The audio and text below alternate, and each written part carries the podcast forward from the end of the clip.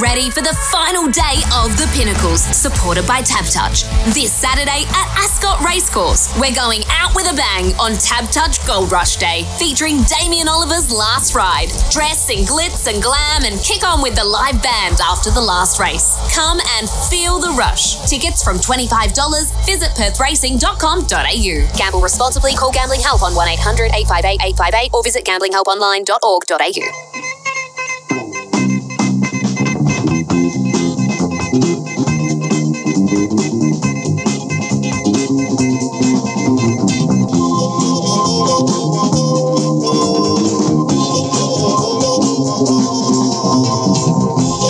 punters. Welcome to episode 173 of the 1 1, your Perth Racing podcast.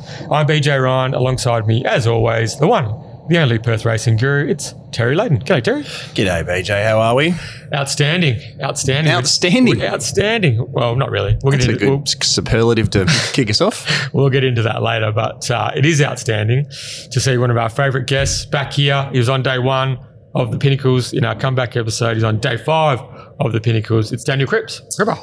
Hello, gentlemen. Good to be back on and yeah, bring home a what feels like a long Pinnacles carnival. But uh, while this card, I felt not sure how you guys found it, but found it very grueling. I think that'd be a word to describe it. It's uh, exciting nonetheless. Yeah, it's some uh, there's some depth to the races. I reckon there'll be some varying opinions, especially later in the card. Um, but yeah, they're the the best ones for us to come together and nut it out, isn't it? Absolutely. So, Damien Oliver Gold Rush Day, day five of the Pinnacles. Next Saturday is the Big West Speed Day, Ted Van Heemst's Day, CB Cox Stakes Day. Uh, and then the following week, of course, is Perth Cup Day on New Year's Eve. That basically brings the carnival to a close. But the five day Pinnacles wraps up this weekend with the $1.5 million weight for age Gold Rush. Um, just touching on last Saturday, of course, Northerly Stakes Day. Don Bashute, Jarrad Noske, Sean and Jake Casey got up in the final stride to knock off Zaki and the three-year-old Zip Away. I thought it was a really exciting day at the races last Saturday. Uh, and the feature was a tremendous example of thoroughbred horse racing. I thought it was just had everything. It did, didn't it? If you think about it, it had the three year old, the um, Eastern Stater, and and probably the run of the railway, all basically in a in a photo finish. Um, Three horse war. Yeah, it was tremendous, um, tremendous in the mounting yard uh, after the race. I was a little disappointed, be optimistic. Didn't go a bit closer, but just to see uh, Jared come in and everyone going up to him, and um, yeah, I don't really. Um, I don't really have a very big heart at a lot of times, but even I really uh, enjoyed that and took a moment to watch it. And Jared, you could tell he was a bit uh, overcome in the uh, in the moment, but um, no, he gave it a ten, didn't he, Crip? He certainly did. He said, we're uh, what is it? Five days on from the Northern. I've finally come around just to being able to talk about it without the disappointment of Oh, not man. getting the photo with Zaki. But nah, hundred percent. If um, if anyone can argue that that isn't the right of the carnival and Dom to shoot, well, yeah, I don't know. Um, don't think you have much of an argument really. That was- was, just uh, I know the word like ten out of ten or perfect gets thrown around a fair bit, but that is genuinely a perfect ride. Centimetre perfect. Centimeter perfect. produced it on the big stage as well, and yeah, I, I guess all three rides. I thought I was I was with Zaki was my big result um, with the futures betting, and I thought he gave that the right ride. Like I saw, like you just mentioned before off air, that Pistol uh, Pete was on SEN earlier in the week and mentioned that perhaps if he shifted to the middle of the track, he would have won, and those inside lanes were a, sort of a length and a half inferior, which is is quite interesting. But then Stevie Parnham was right on zip away too. It was a, a first three where they almost they almost could have just um, dead eated it. Yeah. You know, they all deserved it. Yeah. Maybe that's what they should do. That's what they do at York because the cameras don't work properly. Honestly, they send Cripper up there with his iPhone, right? And he just stops and he tries to take a photo right on the line. And usually he gets distracted or his missus is calling him. And next thing you know, it's they take a photo 30 metres past the line and have to guess. That'll so do. I got I got robbed with one earlier this year. I'll tell you about that later. Anyway. Um, yeah, what was the one at Bunbury recently? That was a bit controversial. Oh, Valley, well. of, Valley of Queens. Well, yeah, that's that's fine. I lost the race. It's just the camera angle. Like, I, people blow up about that type of shit. But the thing is, I actually lost the race. Like that's the, the at the end of the day, I lost the race. I just thought I'd won the race, so I'm just disappointed for those few moments where I thought I'd won. At York, they don't actually have the technology, which is fine. I, I don't mind. I'm betting at York. I probably deserve to lose, mm. um, but they don't have the the right technology, from what I can gather. So just finishing up this Northerly Stakes recap from a obviously we've got Bustler and to shoot coming out of this race going into the Gold Rush on Saturday. Some of these other horses will progress towards the TED. Uh, next Wednesday, of course, is the ATA Stakes. Is that where Be Optimistic is going to go? So I'm imagining They maybe. all, they all will, won't they? yeah, I think they will. What about Casino? Se- Casino 17 will probably be near top weight unless Star Trade goes there, but I presume Star Trade's going to the TED. Star Trade's going to the TED. yeah. obviously. Yep. The Star the the TED will be a four or five or six horse field because the ATA, if, basically, if Be Optimistic as a ninety rate or even Casino seventeen as a ninety seven rater, the Perth Cup's likely to be a ninety six plus, ninety seven plus with Numerian and Zoom on about one hundred and eight, right? Yep. If because Dom to shoot at one hundred and four. What about Maricino? What's he rate? About the same. About the same. They're all about the same. So one of those three, you'd think is going to probably win the TED if Casino 17 doesn't go there as well. Yeah. Do they then get? They probably only get a couple of points for that, or maybe They none. might not get none. They might get none. Yeah. So, but if uh, a Casino 17 wins that, it would get rated up to the 108 and you'd be carrying the full weight in the Perth Cup. So you can go, well, do we want to try and win a $300,000 race um, and probably ruin all chance winning a Perth Cup? Or do we, um, yeah, do we just go to the ATA at the other lead up the, and the- then the go to weight Perth should, Cup? the weight should come out, and then the TED should be pen, like almost penalty free. I think. Otherwise, otherwise it's just you're ruining the race. Well, it can't what- be what- penalty why- free for a Be Optimistic or a casino if No, they're but- racing but- but for the term- toppies. In terms Yeah. of a Perth Cup, if you if the weights are out already, Oh, you, sh- you should only get a penalty off your weight. Do you know what I mean? Yeah, So if you're weighed at 53 and you win a TED, you get a kill and a half. Be right? Optimistic would go from being the bottom weight in the Perth Cup to carrying 59 if it won the TED uh, and potentially a five horse field. But you can't Right. have you can't have good horses not going to the TED. Exactly, I agree with you. yeah, like we need to remember that we have to have these weight this weight for age lead up has to be an important race, and uh, to encourage people to go there, you need to make sure that the weights are out early and that people know that if they win that race, they're not going to get blown out the water from a Perth Cup point of view. Yeah, So, Exactly. uh, so there was a couple of runs in the race that were eye catching. I thought uh, I didn't mind the run of Zoom on first up wide Stuck on. stuck on. Casino 17 hit the line quite well. Uh, there was a couple of other runs in the race there. I actually thought the other three were a lot of good men. It was almost one of the runs of the race. It was incredible for Huckle and the and the crew. But Huckle yeah. sent me his little bet slip after the race. Yeah. Um, I haven't actually got it up at the moment, he had like this five leg multi. Hang on, I do. Define Beautiful because he owned that in the first at 20 to 1. Uh, all up Black Fantasy, all up Stormy Tawny, all up Hanchy, all up a lot of good men, win and place that would have been anything, that price. Oh, there you go, 3,117 to 1. So, um, geez, just put it in the book. just put it in the book. Put it in yeah. the book. Yeah. So of course, this Saturday we'll be celebrating the the career of Damien Oliver, one of the great West Australians, one of the great jockeys, and I suppose yeah, it's been well documented, the greatest of all time when it comes to Group One victories. Um, James McDonald is catching up quickly, but at the moment he holds the mantle. I think it's 129. 129. 129 Group One victories. Uh, this is so Christ. the Gold Rush. He's riding Munhamek for Nicholas Ryan, and that's going to be his last ever ride in the saddle. Um, It's good that they've moved to the last and we've got a sense of occasion. yeah, not bad, not bad. I don't mind it. So yeah, he uh, yeah left left WA. I think it was 1988, I think, and went to uh, the Freedman Brothers. Roy Rogers was giving him the shits, he said. So he, needed to, he needed to get out of the state. Yeah, so like a very young apprentice went to Melbourne with a two kilo claim and then just took all before him. I think he's won four, uh, three Melbourne Cups, four Caulfield Cups, Cox Plates, Golden Slippers, you name it. Ollie's won it. Ollie's done it. Scobie Breasley medals, Jockeys Premierships. He's just, you know, he's in the Australian Racing Hall of Fame. He'll be a legend one day. And, you know, it's uh, quite an incredible career. What's your favourite um, Damien Oliver ride over the journey, Crip? Right. That's a stitch up, isn't it? Don't get me started. That's There's too many. up. nah, Crip but and I'll- we don't we don't follow much Eastern States no, we racing. don't. so, One thing I uh, will say, and this is such uh, the obvious, but I think that the was it 2000 and whatever the Melbourne Cup with Media Puzzle is probably my 2002. 2002 Melbourne Cup is probably my favourite sporting story, not even just racing, and it probably is the most emotional I get watching that documentary uh, that he's done. Obviously, since is um, in, yeah, not just racing in any sport. I think that's the pinnacle for me of um, sporting moments. What's the documentary on? If you go on YouTube, you can find it. Just look Okay. up 2002 Melbourne Cup documentary, and it's um, Yeah, right.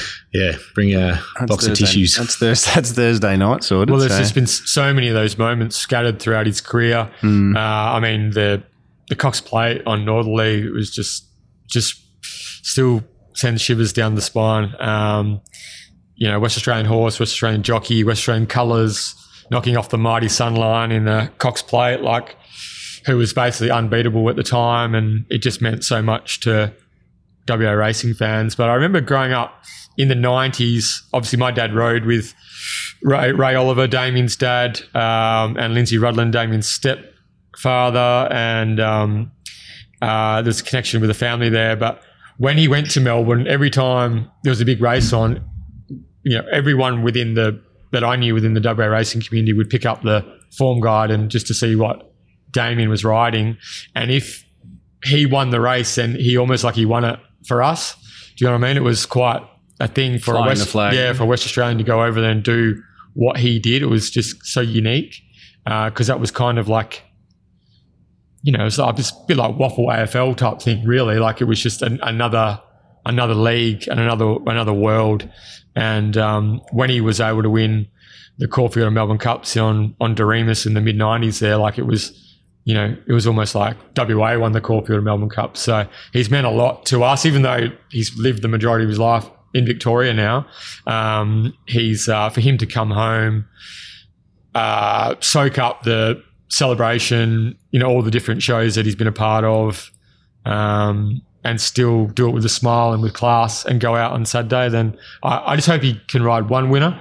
Um, and if he wins, that like it would be such a Damien Oliver moment to win the last race that he rides in. Like it would just be another chapter in what's been a fairy tale career. So wish him all the best. Um, He'll ride a winner. I was, Surely. during the week, I was starting to think because when he gets to the start of the pinnacles, you think, of course, he's going to ride at least one winner. And earlier in the week, I was thinking, geez, he's he's running out of chances. But He's been a bit stiff though. With like yeah. he's had like San Fabrizio looked well placed. It drew wide. He hasn't had. He hasn't had the greatest rides. Like, what's his shortest price thing you can think of that he's gone around on? I don't think he's had probably too many. San Fabrizio Yeah. started so short. yeah. Geez, they love backing that, don't they? Climb on top. Um, Climb on top, Way Home? yeah, He six, probably bucks. wasn't his wasn't his best Mhm. um, to go back to the fence. But I think his best chance on this card is going to be Divine Belief. Um, yeah. Yep. Yeah, but they could, they've given him like obviously as a party has been sacked or got off uh, Damien. Brad Parnham's not riding. Magnificent Andy.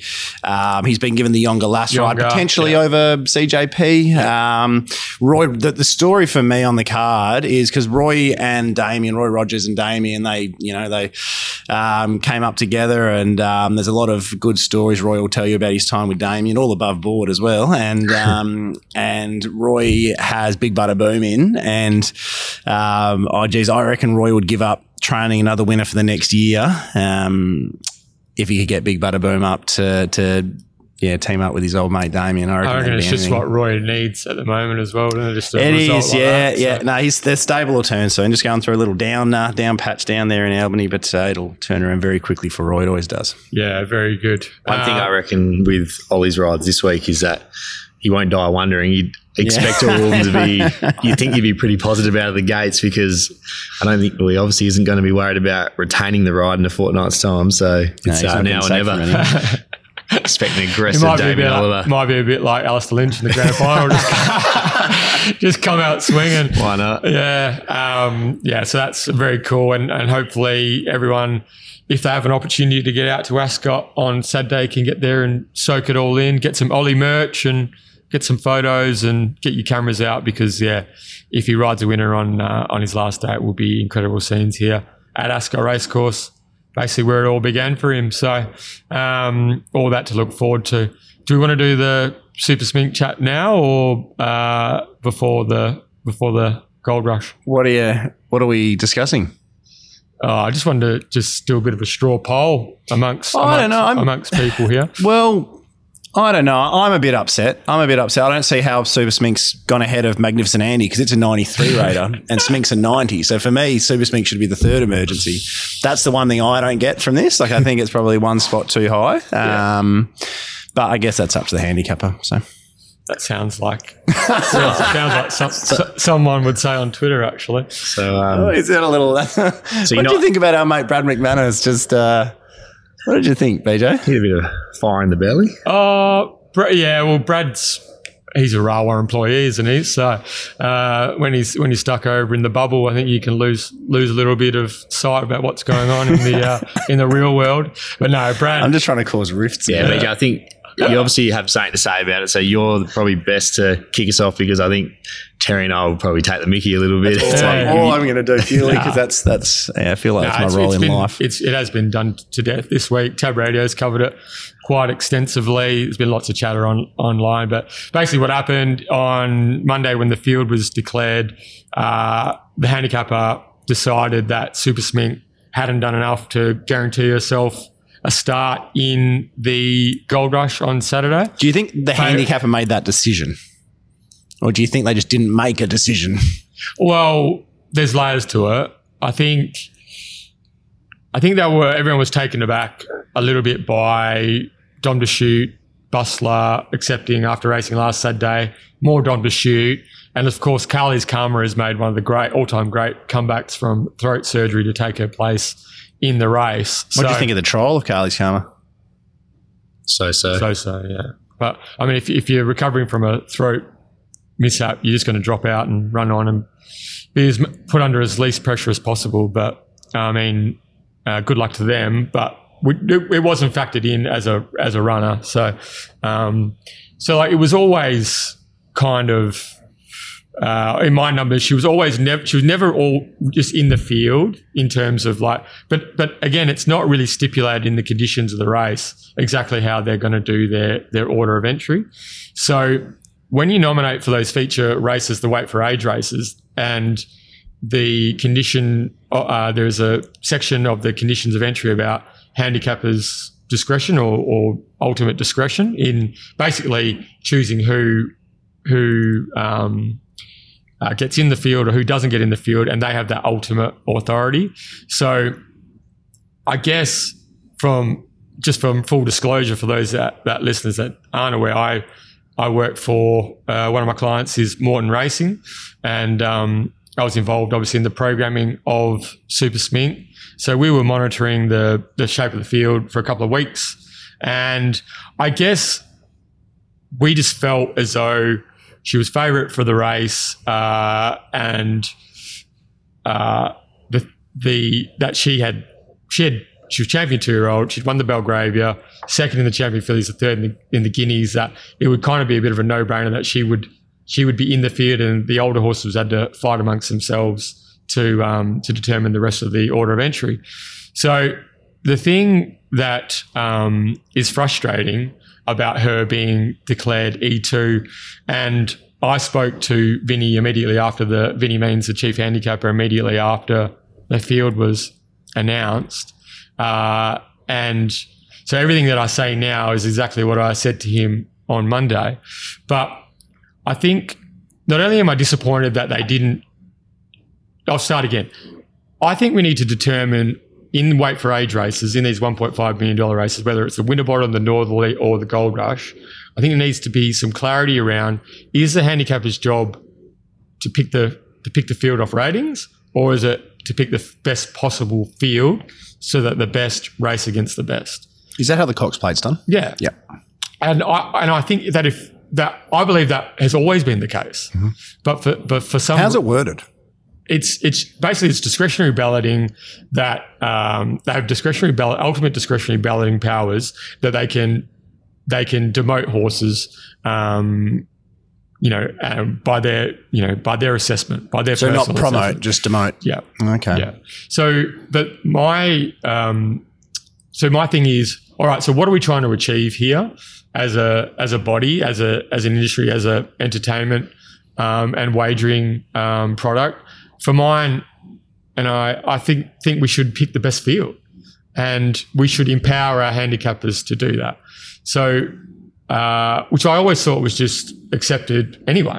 So the, the, the, the fundamental things that I disagree with from the order of entry is if Vinny has used ratings to determine the order of entry, then he can't use, then her Super Smink's three old rating is irrelevant because she's never raced against older horses and it's a, it's a, it's just a figure. It's not a real number. So she's never had an opportunity to create a mature number that can that you can accurately marry up against the the older horses.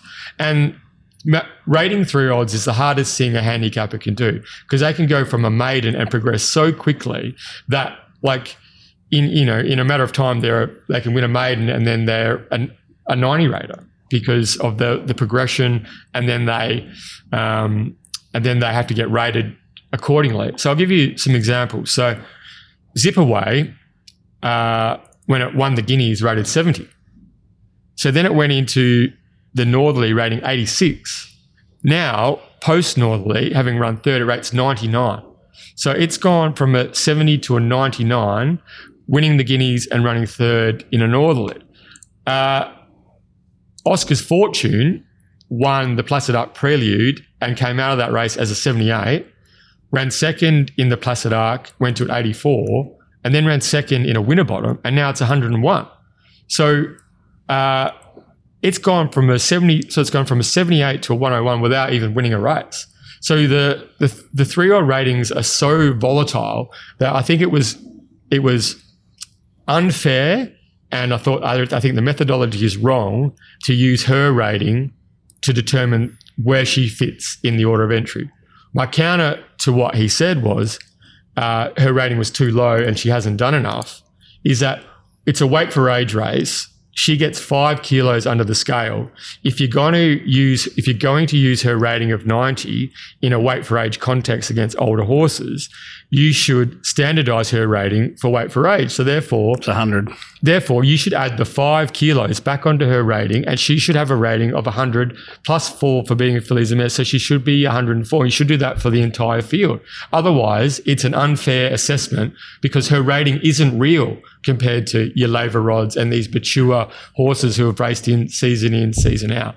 So I just disagree with how the, how they decided to use the field. I also disagree when Vinny said to me that she hasn't made a compelling case to warrant a start. And he said that on radio during the week as well. And I find that just mind boggling, mind boggling. Uh, she's won a Belgravia. Uh, behind her in the Belgravia was Almighty Class, Augment, a lot of good men, Ripcord, all finished behind her. She got she gave four kilos to Keshi Boom, she uh, who then went on and won the champion fillies, and she's been beaten half length in the WA Guineas uh, behind Zip Away and a lot of good men who then go and run third and fifth in the Northerly. And for my for my understanding is that should have elevated her standing. The performances of the three year olds in the Winterbottom and the Northerly should have elevated her her standing and should have helped make a compelling case for her. Um, but they focus so much on the fact that she got beat last start and she didn't win and use that as such a negative against her rather that one performance rather than look at it as a whole and look at what's in the best interest of the race and what's in the best interest of the event. So I disagreed with his methodology. I disagreed with his assessment and I disagree with the fact that he chose not to use his discretionary ballot, balloting powers to pick the best possible field. And uh, I think the race is um, is lesser because she's not in the race. And I find another thing he said on radio was that we don't we don't factor in markets into our decision making. And I find that a little bit disturbing in fact that he's just used one metric, ratings only, to pick the field, whereas he hasn't taken in all the other factors into consideration when determining the He has to well. some degree because he's put her above Magnificent Andy. because she's a 94. Oh, is that the yeah? Okay. She's a 94 because she Okay, gets the she mayor's the four allowance. points. Yeah, right. And, and also another thing is there was too much focus on who misses out, so so Super Smink should get in. My take is that Super Smink should have been in anyway, and then you you work backwards from there. And talk about compelling cases. Laver Rod hasn't won a race since April 2021, and has 11 starts since its last win. It's been placed twice. And don't get me wrong, Labour Rod was a great run in the winter bottom, and he always runs a good race. I think he's run he's run well in the last two winter bottoms. But if you're talking about making a compelling case and earning your spot in the field, he's had 11 goes at this level and hasn't been and has proven over a, a two and a half year period that he's not good enough. Smink got beaten once in the Guineas, and all of a sudden she's not good enough despite everything she's achieved in eight starts. I feel like it was just blinkers on, very narrow decision making process, and you know, and I said this to Vinny. I just said I think it was wrong. I just think it was the wrong call, and I, people will say that I'm conflicted. Yes, but you should also know, and if you've been listening to the podcast long enough, that I've always taken the bigger picture of what's best for WA racing into consideration. And I think this was just this was a dumb decision, dumb decision, and I uh, and I feel like the race and the event and everything would have been a lot richer for Super Smink to be in the field and for them to use their courage and conviction to pick, pick the best field possible. Yeah, That's it. nah, extremely well said. I don't think anyone can debate that the race is less without her in it, or that right? Yeah, like it would have been a much better race with her in it. So no one's arguing that. Um, so I guess what you're saying is she should just already be in it, and then someone drops out from the bottom. But Ripcord's number sixteen, but assuming He's in because he won the Placid okay, Art, Yeah. so My Bella- Carly's Karma. My, uh, my Bella May, I think, wouldn't it be? Yeah, well, she's she's had chances, and has, but again, if I'm using my argument that the rating should be adjusted for weight for age, then they get two kilos, so she has to go up another four points as well. Yep. So, so I really feel like there was an opportunity missed to justify the order of entry by adding the weight for age back onto Super Smink's rating, and then she would have been 104, and then she would have been in the field. But and and it's just it's a nonsense to compare three old ratings to older horses' ratings because she's never raced against. Yeah, I think what you horses. said before about she's even at the moment she's a, a 90 or a 94 rater. She's only one run away from being an extra 15 points, just like Oscar's fortune and who was She's the other one getting you there. She just hasn't Like- got there yet. Yeah, but she she already she's good enough to be that rating. She just hasn't achieved it yet. Yeah, and, and also if she had a won the Burgess Queen Stakes, she would have beaten horses that were rated 60, 62 up to 70. She wouldn't have got a ratings penalty anyway. And that wouldn't have been enough to get her in the field because it was a it, there's no gold, it wasn't a golden ticket race. So if she wins the Belgravia, she wins the Burgess Queen, her rating would have stayed at 90. She gets beat in the Guineas, which is a golden ticket race. Under their argument, she could win the Belgravia Burgess Queen, run third in the Guineas, and not get a run because her ratings are high enough. So I think the whole thing is flawed, and these these are the moments in time where the handicappers need to use their discretion to pick the best field possible. And if they all sat around, had a roundtable discussion, like I, I find it mind-boggling that they wouldn't think that she would be in the field. Yep. Um, so that's it's disappointing. This isn't really a counter argument Yeah. to what you've just said because it's probably doesn't have a lot to do whether whether she should be in the field or not. But I'm personally starting to wonder whether she's obviously come back as a three year old, but I don't know if she's gone to a new level like Amelia Jewel did. Um, I think, yeah, obviously superstar two year old, but I feel like she's she's at that same level, and that's what the rating suggests anyway. Like obviously won first up, but and she probably you know needed the run, so it was a good effort. But she got the saloon passage through and won in a bit of a bunch field. Second up, she. I know the people are going to say, "Oh, she was too close," but since when is the box seat and not having to go around a horse a bad run? She got, you know, Keshi Boom went past her like she was um, nailed to the rail, and then third up, um, couldn't have asked for a better ride, and then just thought she was a touch playing late. But I mean, I know you're going to say she doesn't get the mile, but I think she's had a chance to win another race this prep. Yeah, absolutely. But why does she, why does she have to win a race this prep, and those other horses can go around week in week out and never win? Exactly. And they're in the race. And that's what I'm saying. I'm not saying this is why she shouldn't be in the field, but but, this is that's, that's sounded ki- like it, Crip. And that- sounded that's sounded ki- like that's it. kind of the That's the headline. That- that- that- no, it's- Cripps thinks handicapper got it bang I'm on. also- this no, isn't me. that, that was the argument of the handicap as well. and this isn't me being a smartass either because I had one of my biggest bets of the year on her in the Guineas. So maybe I'm just still Salty. a little a little bit salty. But I mean, I think you know we've sort of given her a couple of excuses as to why she hasn't won. Whereas I feel like horses who are absolutely in the zone win. d- Despite having excuses in the run, sometimes like that ride in the Guineas, she should have won from where she was. I mean, in saying that, the form's obviously held up, but But, that, but that, that's that's another thing. They're not. They don't win all the time, hmm. right? They're going to get beat, and it feels like if she had got beaten the Belgravia and beaten in the Burgess Queen, and then come out and win the Guineas, like it's that recency bias, right? Yeah. Of that, and it's this is what I was talking to the handicapper about. I feel like they were too focused on that one performance, which then got enhanced by the performances of Zip Away and a lot of good men in the Northerly. So really, if you the the the Winterbottom and the Northerly have been richer, more interesting races across the board for two class three odds being in them. In the Winterbottom, of course, Ripcord and Oscar's Fortune and Northerly, um, a lot of good men and Zip Away. So I feel like it shouldn't be running third beating half length of the Guinea shouldn't be a knock on her. It should actually be should actually enhance her. yeah, yeah, exactly. Well, and, but but not only that, it's just lining up against the other horses in the field. You've got great, all they're all good horses, and I said that on Twitter during the week. But um, they're coming through listed listed races, and they haven't accumulated as much prize money in their career as what Super Smink has in um, in eight starts. And I feel like I feel like, and he said this on radio as well that he they frowned upon her not going to the champion fillies and in bypassing the champion fillies and going to the guineas. And that was a programming decision based on what was best for the horse. No one's trying to be smart and avoid certain races. Dan's trying to win A, a Northerly, or B, a Gold Rush. And so he's trying to get the horse from there to there to make sure he's going to get it peaking at the right time. And this was the path chosen to get there.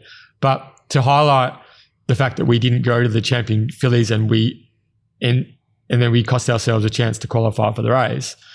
I, I don't know. I, I find that a bit of a cheap if, you, argument. if you had your time again, do you reckon you would have gone to the Placid Ark, taken that potential route? don't know. Like it was, it was, it was all, all was on the table, and it was a collective decision. Yeah, Dan, you would have like Dan, the, Dan and time, Chris, Chris. Parnham, and it was all just oh we'll just, and they're three year olds as well. So I don't think you should be penalised for testing the capabilities of your horse.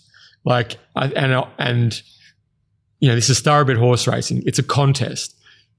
You could have easily stuck to the twelve hundred meter races, or you can test your, the limits of your filly, see what she's capable of, and um, and compete against the best um, at the pointy end of the year. Yep. And like, I don't think, I think it's courageous from the stable to to do what they did rather than oh well she's we, we know she's really effective at 1200 let's do let's do that but at the end of the day i don't think it even should have come to that i think it's just if the handicapper is empowered and encouraged to use their discretion then it's a no-brainer like she's just she's in Re- regardless of whether she wins loses or whatever she's deserves her place in that field Yeah. and i think that is the issue for me it's the discretion either use it don't talk about it. Either use it or don't have it.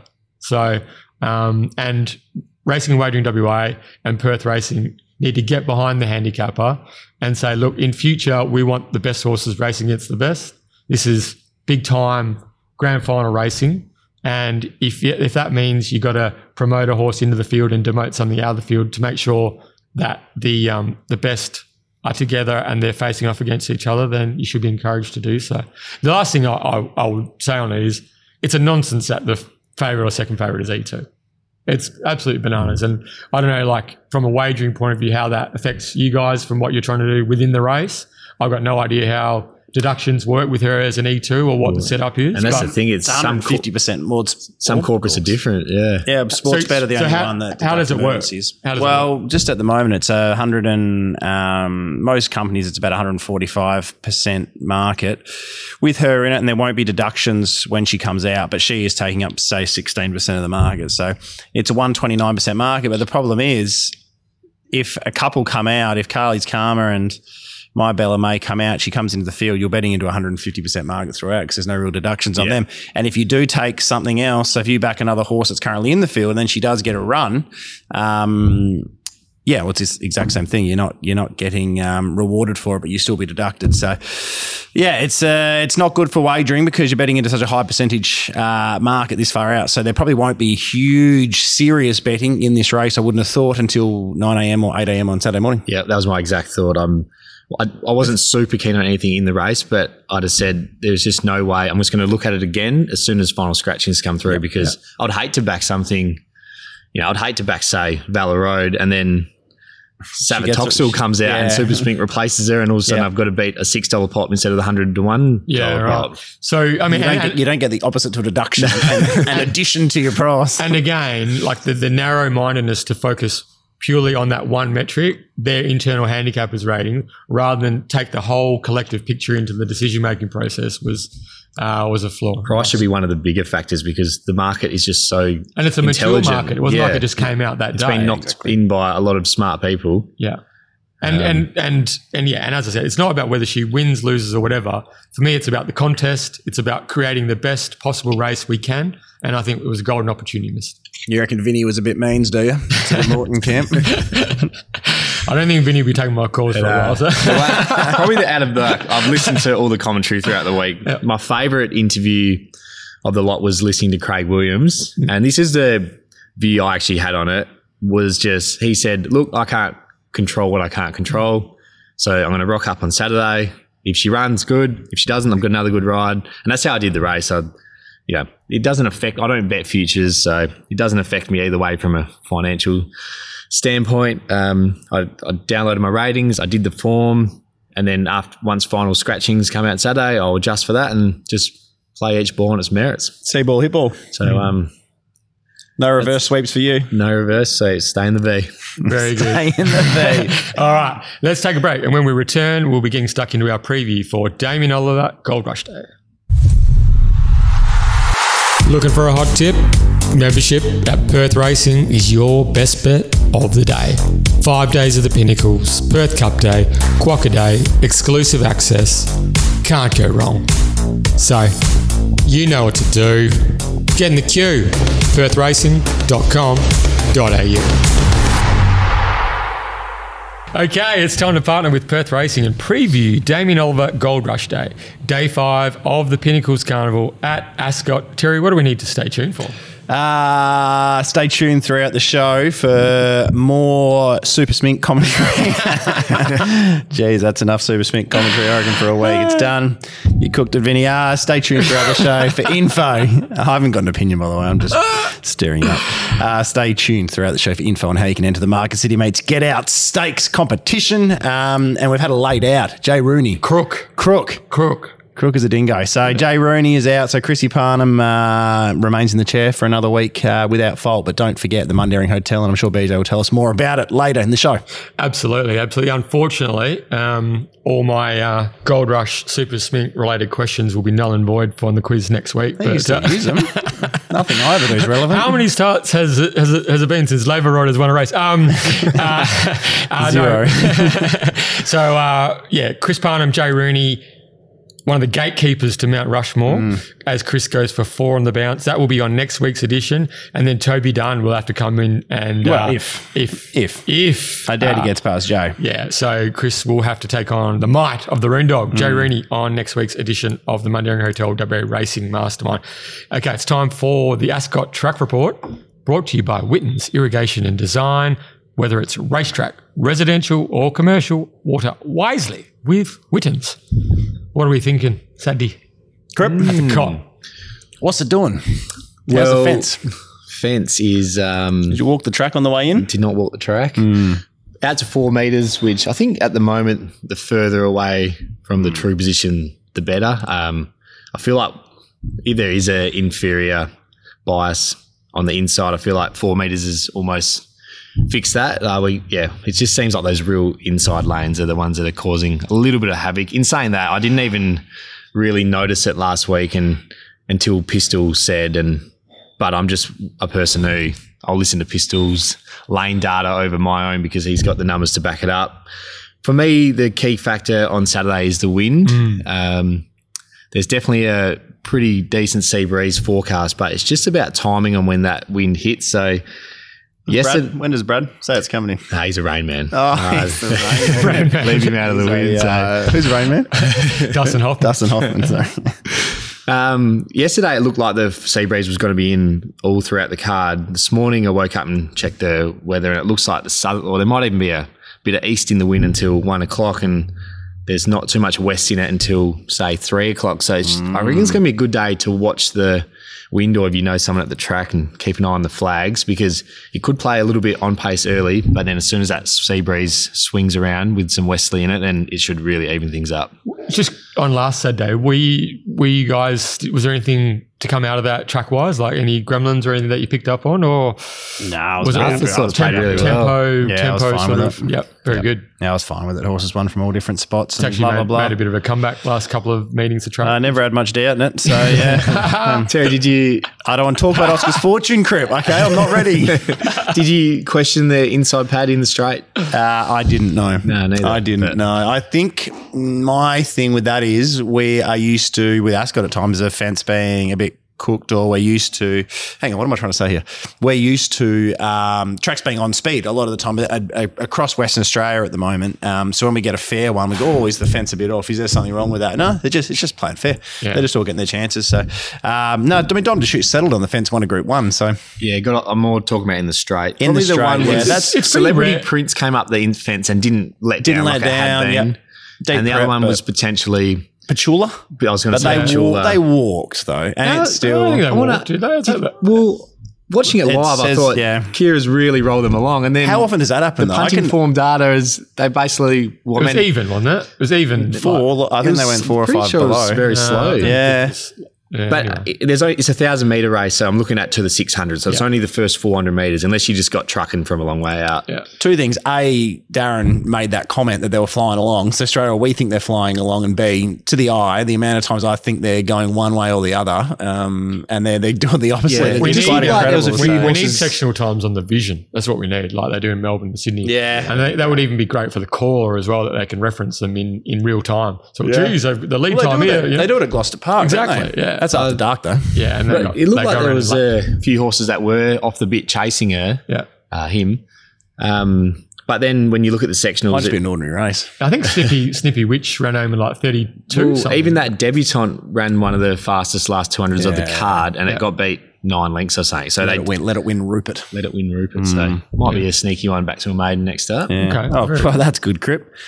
You know, we're going to get a price now. Good stuff. Jeez. Uh, back marker won't be on anyway. Race one, the TABtouch. Be better at life. Handicap. Uh, play it rather for the three year olds over 1400 meters. The 1 1 pod Own the Dream Syndicate has a runner in this in Odinaka. Number three coming up from the Great Southern, the great Steve Wolf and Sean McGrady combination. The current market on the purple suggests that uh, the race is currently dominated by Storm Chaser number four, Luke Fernie, Damian Lane back in the West as well, Blue Lagoon coming out of the WA Guineas, and another one in single figures is Brave Strike, who was a bit stiff last start in the Lastia Classic. Who wants to kick things off? Race one. What you got, Crip? Uh, not too much. I think. I don't really know. To That was be a good honest. exhalation, wasn't it? Jesus. No, I'm I'm fairly confident that Blue Lagoon deserves to be favourite. Mm. And after seeing how what horse do I, well, after obviously seeing the three horses that beat him home in the Guineas have well, not Super Smink obviously, but the other two have performed. uh, yeah, it does make sense. My one query and something we were speaking about off air is I've been finding inside barriers in slowly run races have not been kind to me of late. I don't think this will be slow. You don't think so? I think Crunchy Nut, its best chance is to Who's on it? rock and roll. Ah, he won't go as, you reckon Vicky would be a bit more aggressive than Brad? Yeah. Brad's, Well, Brad's a great front running rider, but he definitely isn't one. He's a he cuddle. likes, He likes yeah. to give him a cuddle. he likes to um, play a bit of cat and mouse and Blue get Lagoon rolling is going to be through the fence too, isn't it? Would would Damian Lane Pardon? It'll be through the fence Yeah, too. probably, Blue yeah. Lagoon, yeah. would Damian Lane if if Brad wants to give Crunchy Nut a bit of a bit of a cuddle, will Damian Lane just go to the front on Storm Chaser?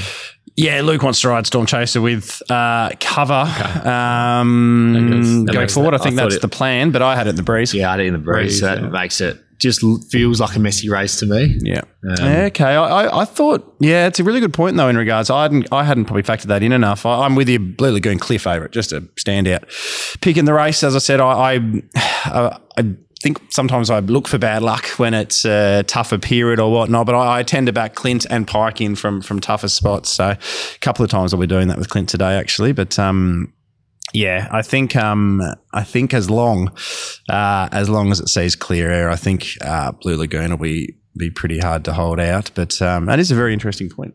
You, you said we'd learn some stuff today. It hasn't taken me long. It hasn't taken me long at all. The whole What- card's going to be about learning. What right? uh, i- if it is a bit muddling and you need to be off the fence rolling? Is it has it got a bit of a bit of brave strike feel to it? Yeah. Right? yeah, for sure. There's three winners, isn't there? I mean, it's Storm Chaser from the Breeze, but for me, like I opposed Storm Chaser last start, and it was good. It, it went well. I think Jeez, Brave, Stri- I think. Brave Strike was a better run. It just, it's just, it's consistently going up way under my price. Storm Chaser at the moment. Yeah, that win at Bunbury was good, but that was that hot inside rail, um, and they went Bayesian went super hard out in front, so it was it was suited that day. So it can beat me, but two dollars seventy, two dollars whatever it is, that's that's thin for me. So, um, yeah, I'm, I'm hoping they roll along to some degree with Crunchy Nut. Um, and then I think from the breeze, Storm Chaser will be got by Brave Strike or um, Blue Blue Lagoon. Lagoon. whoever gets the luck. So I'll back one, save the other. Yeah, brave strike for me. Um, just needed it to run fourth the other day for uh, one of the agencies gave me a same race multi. I've never done one ever before, and I was like, oh, this I'll have a play around with this fifty dollar bonus same race multi.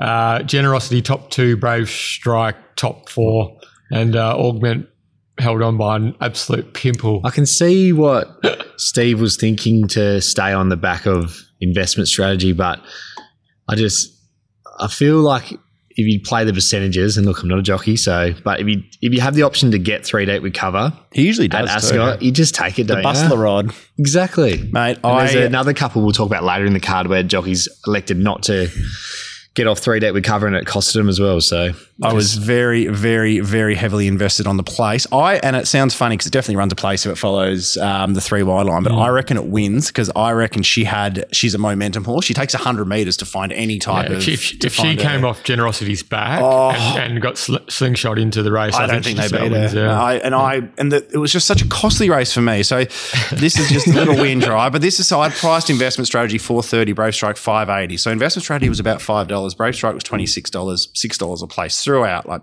late, early, whenever you wanted to bet. And because I'm that short, that's sixteen percent of my market. I couldn't really get investment strategy to the bet I needed to. So because I, I placed the right bet, like I, I placed the right bet, I lost, should have won. Um, and because I had it that short investment strategy, then was it was over my price, and I could chop to some degree, but it wasn't the bet it would have been because of that. So that was a completely pointless whinge, but I feel better for saying it. And even with, although playing games was forty-one dollars, like it was actually not the worst line to be in that three wide line. It's the, the horse isn't going bad, so but that's just um, you know Yeah, ducking when you should be weaving. ducking so. when you should be bloody waving. All right, race two is the Beasley Workwear Handicap uh, graduation over the 1500 meters. Damien Oliver, the GOAT, he is riding San Fabrizio for his mother and his wife and for tremendous friends over the journey. Uh, once again, sticky draw, uh, flashed home late. Uh, last start when heavily supported, that was behind EPC. EPC is, uh, I think it was a 20 to 1 when it won the other day. It's currently the uh, $3.90 favourite. Yeah, I don't know if San Fabrizio flashed home. I think San Fabrizio just got home. Like it was under pressure a fair way from home. Like, I don't know. Just on the surface, it, all things being equal, and all things are never equal, um, EPC, so San Fabrizio can't beat EPC home. Like I, I would, I would think. two kilos won't be enough. know. No, but all things aren't equal. Was EPC going to put a flat one in second up? I think that's less of a chance after a good trial because that's two performances in a row we've seen. Um, will San Fabrizio be extra set for for this and Ollie's last day with the connections involved? So I, I don't know how you find the improvement from San Fabrizio. It didn't show the early gate speed to land closer, which is probably what I think would suit the horse. I mean, I can't come at that. I mean, if yeah, if you get rid of the connections and the the emotional aspect, San Fabrizio is a ten dollar pop here, like isn't it? Like I don't know. So Manhattan Strip, uh, stiff as anything at its last couple. Um, That was the horse I was talking about in the last race. Just the opportunity to get three deep with cover. Yeah. stayed in, and it Another Probably, probably wins. Mate, another one. Who was on that in last? That was Chris same race. Barner. Barner, What yeah. about Starring Night yesterday? They've absolutely walked. This is at Pinjarra yesterday at Scarpside, and um, Breeze was key trade.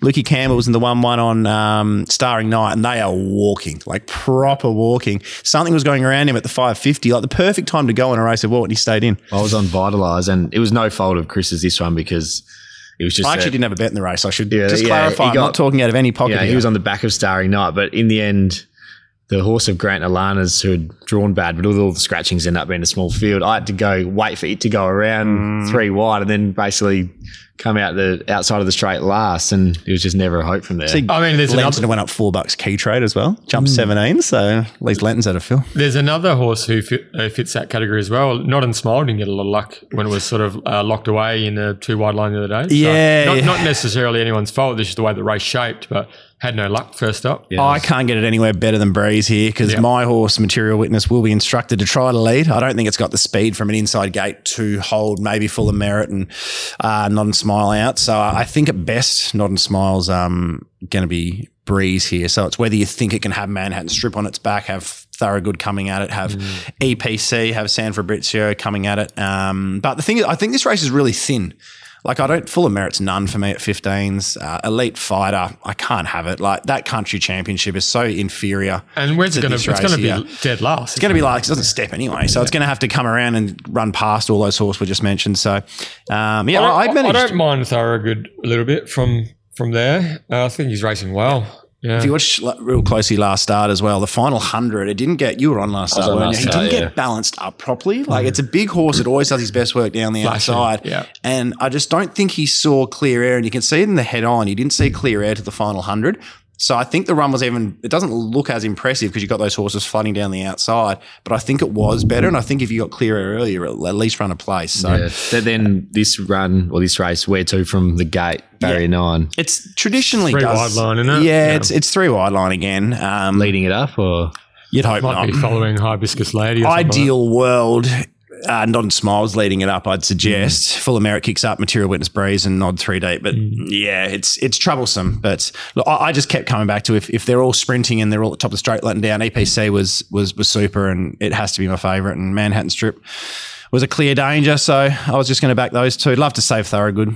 Presume we see ten bucks late, and I'm happy to play those three. Like I just think it's a real thin race where I can just target my top end of the book. yeah, Gripper? no, I'd EPC. That first up win just looked like a horse who would go on and win two or three in a row. Like it was proper turn of foot areas, wasn't it? So, but in saying that, yeah, went around pre debut. It was real like well It's a bit of a Yeah. sprue course, yeah. And it is a bleeder, so I guess if you talk to some people, they'll say you're going to get your best run out of a bleeder fresh. So whether it can reproduce that effort, we'll find out Saturday. Uh, obviously, has a bit of a negative starting price profile against mm. San Fabrizio and then the two kilos as well. So look, EPC was the one I wanted to be on, but I was kind of a four dollar twenty favorite. So at four dollars currently won't get me. The other one who actually interested me was Nod and Smile. Just think he's a really good, bold, front running type. If he gets to the breeze, I'd be happy with that. I reckon he'd yeah, be pretty hard to catch. And this is going to be interesting when I was talking about before with the wind in- early in the day, hmm. might not have the uh, sea breeze to push into just quite yet. I reckon they're going to hoon, are they? Full of merit. Your material witness. Mm, I, I yeah, hundred percent, hundred percent. But I, if you were going to look at Nod and Smile, I wouldn't be too deterred about Material Witness because my feel is my horse doesn't accelerate quickly, so I think he could be lost in the ruck, and you've got full of merit out in front, and I do think from there Nod and Smile could breeze pretty softly. So the interesting that's thing a good as call. well about Full of Merit was obviously two starts ago, she, Holly went really hard, and mm-hmm. I thought it was such a good ride, but she got gunned down by Autumn Rebel. Mm-hmm. Last start the third horse came out and won its maiden secrecy as well. yeah, last start at Pinjarra, I felt like in her head she might have thought she went too hard because she actually elected to not lead, and I was on it that day. I was absolutely cursing in the run. I can imagine you. not to. I was like, just let this lead and roll, and it will win by five. And she ended up sitting outside of Joe as a party. And look, while she won, because that field was just, with all due Thin. respect to bunch of battlers. I think she rode it better two starts ago, but now that she's won on it like that last start, I wonder if she now thinks that's how to ride the horse. And who knows, maybe Nod and Smile handlebars down might even cross them. That's really good thinking. I don't mind that. Putting your the Terry Leighton. Yeah, I, cap like, well, I really like that as a thought process. I had Nod and Smile as a horse at wherever it goes next, I reckon I'm on for sure.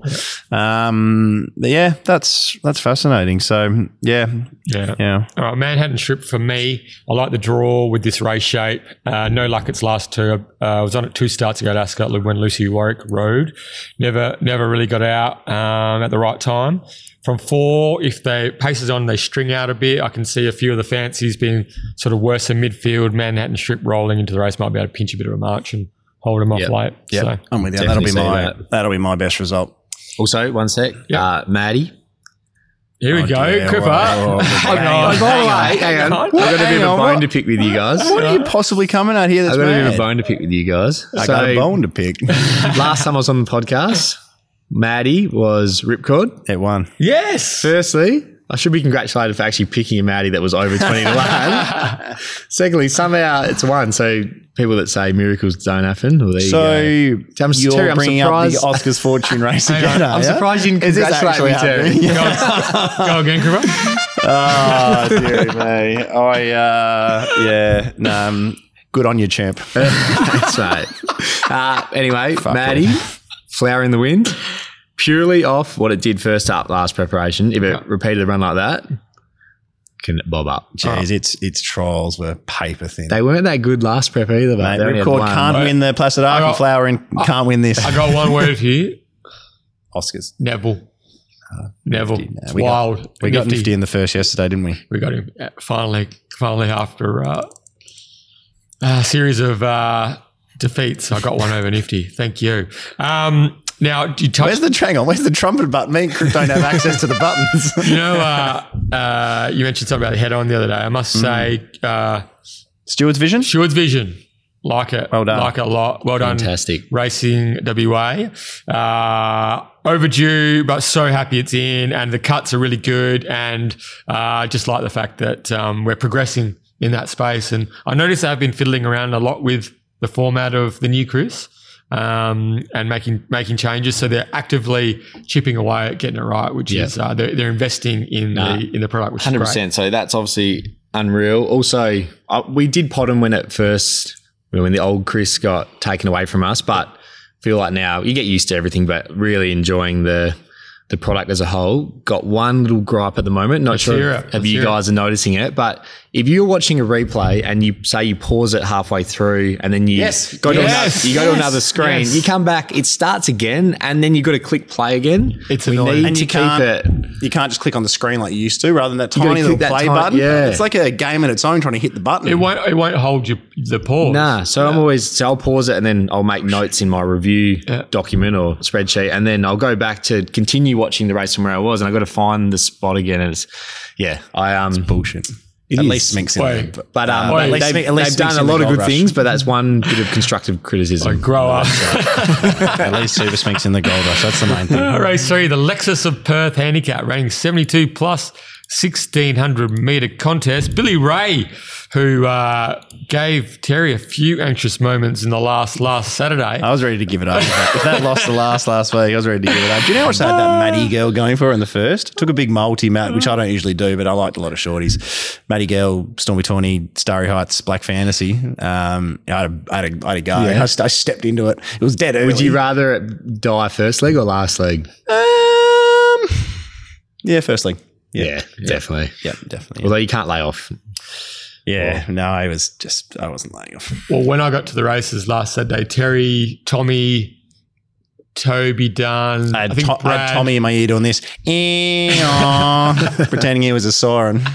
So I got to the table. This was after race one, and I was told the rules of the table after Maddie Gill got rolled was positive positivity only. I wasn't allowed to bring any negativity to the table, or anyone at the table was. Terry's rules. Was that Pos- from Constable Leighton? Yeah, he was like, mate, this is what we're doing at this table today. Positive vibes only. And this was after a race two, I think. So, um, and it, it all turned out for the best. I mean, Starry Heights won and the then last. Tommy and I backed one at Jarrow in the first, um, 14s to 350. It got the 1 1. It looked to be travelling fine on the turn. I thought, my day's starting now. Here we go, rock and roll. And, um, yeah, and I said, um, yeah, and it tailed off and ran near last. And any positive vibes were gone. I was cursing everyone. I was yelling at anyone. Can't win them all. Very Win good. any of them. So Billy Ray's on the quick back up after running Starry Heights to a whew, neck last Saturday. Uh, Michael Poy, Peter Fernie racing very well is old Billy for the uh, for the new camp. Other horses in single figures: Megami for Ike. Chris Parnham and long weekend William Luthwaite and Black Spirits also in single figures for SJ Miller. So um, one th- one horse I did forget, which Terry mentioned earlier, is Big Butter Boom, Damien Oliver and his great mate Roy Rogers, top weight in this mile, seventy two plus. I reckon there's two horses that can't win. So let's see how I go starting there. I don't think Bad Wolves, I think its campaign's ended. I think it's had enough now. And I, Black Spirit's a million to one. I was fascinated to see him go up six, seven, eight dollars. Black Spirit. I was, uh, I was nowhere near it for that particular horse, but um, I don't know. I think there's good tempo in this, and um, it, it'll set it up for something over the top. I think the market's bang on. It's very close to mine. I'm about three ten Billy, four seventy Megami from memory. So there's no bets in it at the current price. I wasn't that desperate to be on anything. Um, Birdie Eagles it's just set up so nicely for it, but the three trials and the fact that Maiden beat it home so easily in that most recent trial, it's just a. I'll leave it alone. But I'm still surprised it's that price. Like it's it's funny. Uh, Let's deal with Super. Speed Dream's going to win one What, soon. what price you got? Classic let, Roads. What price you guys got? Let's Steal. Super about the current. Yeah. Okay. Yeah, I could have had it. I thought it was a good win. value actually. Yeah, it can win. It's it's a Let's- it's a good race. You actually had, yeah, 12, so it's getting out to $19 where I'm looking now. Mm-hmm. It just feels like a, yeah, there's a heap of winning chances. Funny you talk about Birdie Eagle, Terry, because I actually thought you were going to say that's one of the couple that couldn't, Couldn't win. win, yeah. That was, if I had to pick two horses that couldn't win, it'd be Birdie Eagle and Speed Dream. I'm just wary. I know it's got a ceiling. I know it's got the the map potential. It's got a lot in its favour, but three trials and yeah, I didn't, well, I didn't think the trials were no, that's what I mean. Though they were long ordinary. spell too. It's a concern when they have three as well, and Shades went on them as well. So, um, yeah, it looks a good race for something um, over the top, I reckon, and that's Billy. So talk to me about the speed. Long weekend. Yeah. long weekend to roll along. I simply just can't have long weekend winning a 72 plus. I can't have it saying, ta-da, it's a long weekend on the turn, Cripper. So uh, long weekend um, will be got is, is my feel. I think Big Butter Boom will work across and try and get to the breeze. It's a pretty tough horse. It's just that it's 1200 up to 1600 off uh, second up. And the fact that it isn't the quickest accelerator means it's going to have to do the work to get across Bad Wolf and Birdie Eagle who, and Black Spirit, who will be right in behind the um, the tempo there too. So it's more the fact that I don't like the speed and I think they will be got. Um, so I'm looking for something to finish over them. And Classic Rogue was a super run, first run for Steel Casey. Um, but just for from a turn of foot point of view, uh, it's Billy Ray and then Megami, who are both coming off setbacks at their last runs and both should improve for those efforts. Um, it's a fun, like one thing about Billy Ray is, sorry, one thing about Megami is met Desanea at equal weights and was pretty good, third behind it, right? Billy Ray's got five and a half kilos more. So is Billy Ray a tougher opponent than Desanea? Probably at this stage of its career, but five and a half kilos. It just in that sort of direct comparison. I found that interesting. That's the only reason I got Megami to 470 instead of sort of, sort of like $6, which I thought I was going to get it to. Yeah. So Yeah. anyway, there's nothing in it for me. I wanted to be on Don't know what I'm Megami, but I, I I'm not keen on it at the 460. Just being the filly or the she filly's the mare that she is. I kind of looking. I feel like there's so many different ways to look at this, but if Let's Deal keeps pushing out in the market, which I think it will, that'll each way Let's Deal get me. I think. I've got five horses within a length of each other here. My uh, six, sorry. So I had Megami as a five dollar favorite, which surprised me. She's a horse I've never really found. Thought Billy Ray was well under the odds at two dollars ninety, um, but I can also see where the market's coming from in that sense. Obviously, the Starry Heights form, etc. But I'm probably opposite to Terry here. I thought long weekend, if I had to bet, which I'm not that keen to, could roll to the front. Uh, Black Spirit might be a bit of a roadblock. Yeah, for, Yeah. The, for, the, for the rest of the field. Black Spirit's Yeah. not a quick accelerator, don't forget. So I reckon long weekend crosses easily. Yeah, so if it crosses leads, I mean, Bad Wolf might Do you like roll. how I've just said You I'm gotta not, remember I'm not long backing it weekend. the 72 plus? That's, that's purely my, surely it's not winning a 72 Younger plus. lass had to run the fastest last 200 of the day to get past it. though. yeah, I mean, like younger less form has to be good form. And I just think I'd love it if long weekend was kind of double figures, like 11 12 $14 would definitely get me. At $8, not so much. But um, yeah, if I had to bet in this race, I reckon just when in doubt, stick with the leader. And this is probably another race where I'm just going to be watching the wind conditions. Seabreeze might be in, but if it's not, I'll probably have something. Yeah, okay. So this it is a really good point in that if you see the Easterly still in and it is suiting horses early in the day on on speed as much, that becomes even probably Yeah. a bit more of a better Even play. Do you a- look at tipping late in that sense, or do you Nah, not? not, really. But I, No. I write my pub sheet and they can Yeah, do yeah, what they okay, want with that. cool. But um, just more for my, yeah. yeah, personal Yeah. investing. All right. Race four is the Starstruck Classic uh, Fillies and Mare 1600 meter listed race. And only the seven runners to face the starter at Six or this seven? stage uh, remains to be seen. We'll find out Saturday morning. Super Smink, $2.40. Younger Lass, $3.40. Rusty Dreams about the same. And then uh, you've got Amber Glide, the Jungle Mist Classic winner as well. So uh, even though it's a seven horse field, it's a good little race, Cripper. It is. Um, I'd be, I'd be disappointed. I don't understand why Super Smink wouldn't go around. If you talk about peaking her for her grand final, which is on the same day, I know the mile is the nag, but she was beaten what half a length by Zip Away, and I said up the top, it was such a good ride by Chris, but because he rode her like a moral, mm. which he thought she was, but she, he did get in the three wide position and so covered a little bit of extra ground. I don't understand why she wouldn't be able to win this, even though it's a mile, just on class with a s- really soft run. Try not to go around a horse, hold her up for as long as possible, and then just give her a 200 meter It sprint. is going to be a slow race, though, isn't it? Oh, they There's will, no speed in they it. will dawdle. she, They will, unless unless Ross Price is singing best chance for Amber Glide is for Fine Touch Touch to to- go nuts, but I don't think so. I think Fine Touch will get to the front. and Depending on the Queen, will want to lead, but it can't step. Mm. It's had enough, I think. Yeah. yeah. This will be a walk. I d yeah, I just, I'd be, so I don't agree with Super Sprint coming out if that's the case because I think she can win this on class alone, even if she mm-hmm. is a query at a mile.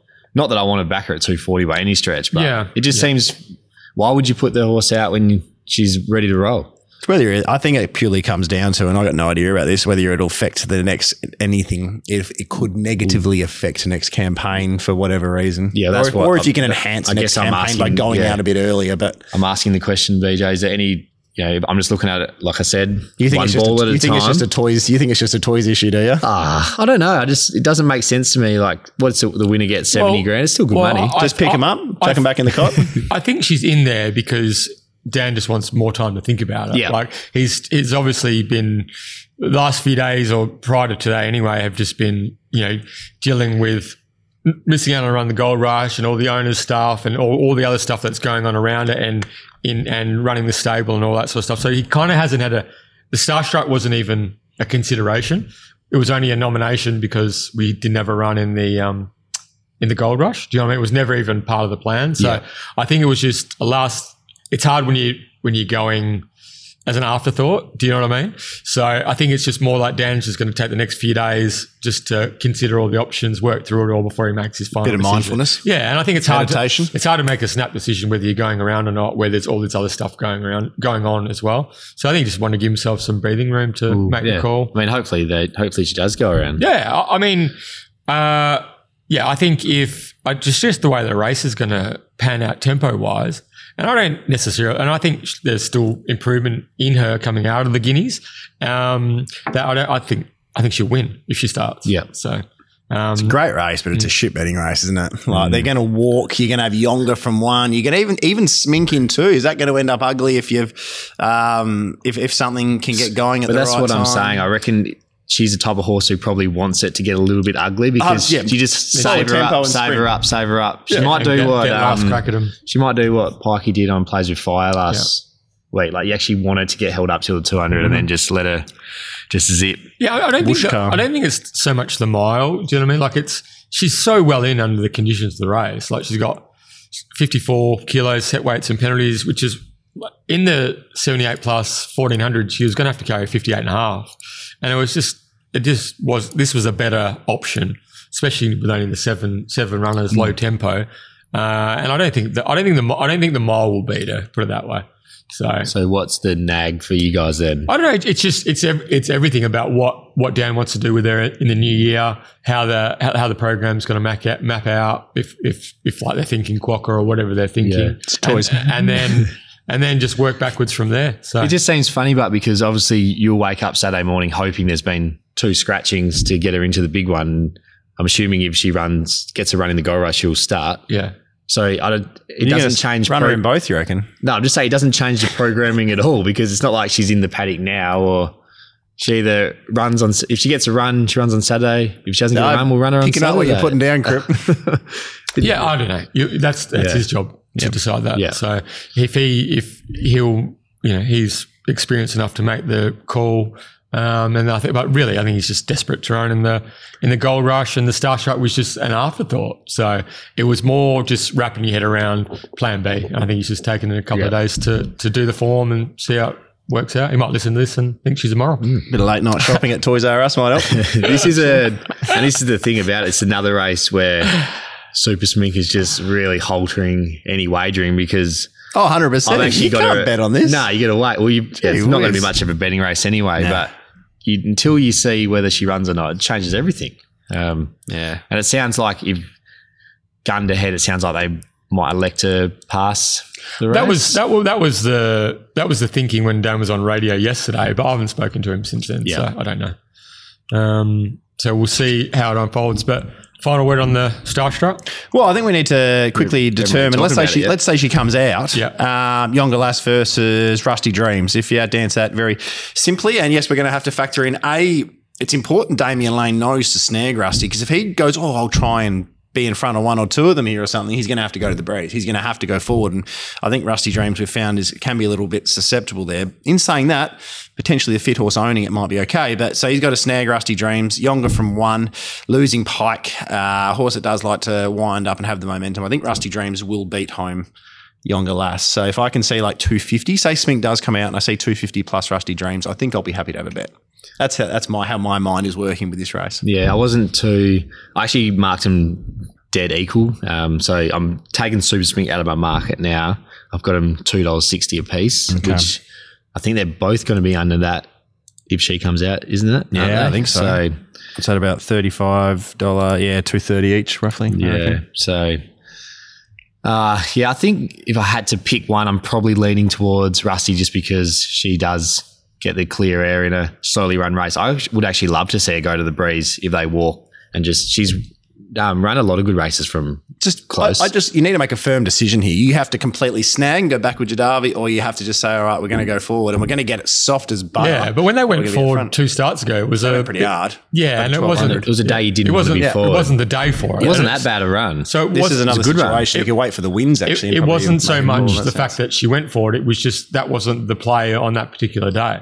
they'll snag. Yeah. they will. They have now got it in their mind. We are snagging with Rusty Dreams every start. So I I think they'll snag and, and look to use the gate as an advantage over even if Smink starts as well. You might even say, well, let's get rolling from X part in the race and try and get a head start and get some momentum up before those two get out and sprint. Um, yeah, fascinating tactical affair, but bad betting. So affair. you'd have Jadavi be dead last. So you'd just be have one in one behind you. Yep. So you'd settle.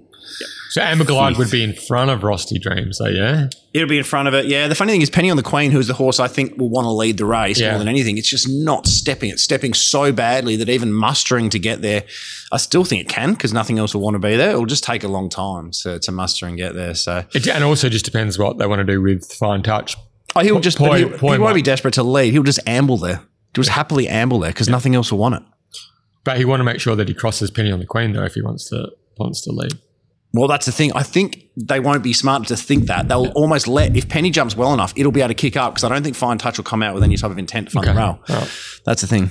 So yeah, a lot of small fields. It's just going to be a bit of cat and mouse, muddlingly run. Don't really know what's going to happen. So watch Penny somehow get up. Yeah. Normal luck, I will Money say normal mailing. luck. Younger doesn't get held up. Younger and Rusty sprint together. The way that she's going at the moment, you have to give the slight advantage to Younger. I think. You reckon the deck? Yeah. the big deck. Mm. See, I think if Younger had drawn five and Rusty was in one, I'd almost change my opinion. It's mm. just that you just hope that she gets out. I'd love to see them both get out at the same time and match motors, but yeah, it's a like I said, I don't. It's basically a coin flip for me. Yeah. Mm. I'm yeah, I'll be backing Rusty. Even if Big stays in, I reckon I'll be backing Rusty. Okay, let's take a break. But before we do, we have to mention the Mundaring Hotel, Heart of the Hills since 1899. There is no mastermind today.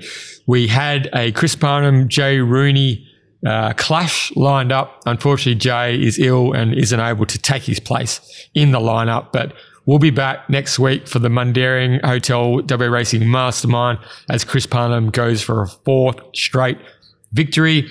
Uh, but yeah, don't forget uh, the Mundaring, one of the great pubs in Perth. If you're up, yes, the home of Yonga Lass and uh, feed, flutter, frothies, Yonga Lass, big deck. It's all happening up there at the Mundaring. Beautiful weather. Enjoy the outdoor atmosphere there, the family atmosphere. Make sure you, when you do go to the Mundaring, that you drop in and you say hello to Ian Butchie O'Connor, one of the legends of the game. Race five is the Amelia Park Handicap 1800 meter graduation. It's actually a 59 plus to make sure that they got the top weight. Damien Oliver teams up with Grant and Alana Williams for the second race in succession. He's riding Captain Pluto, current $3.50 pop. Rock Legacy, geez, that was a tough watch the other day. Um, but the market's found it after an unlucky last start run. 480 and then Secret Attraction, Donna Riord and Chris Parnham in the Cerise and White is next in line in betting. Cripper, I know you were with me last start. We both had something small, uh, I think late on Secret Attraction.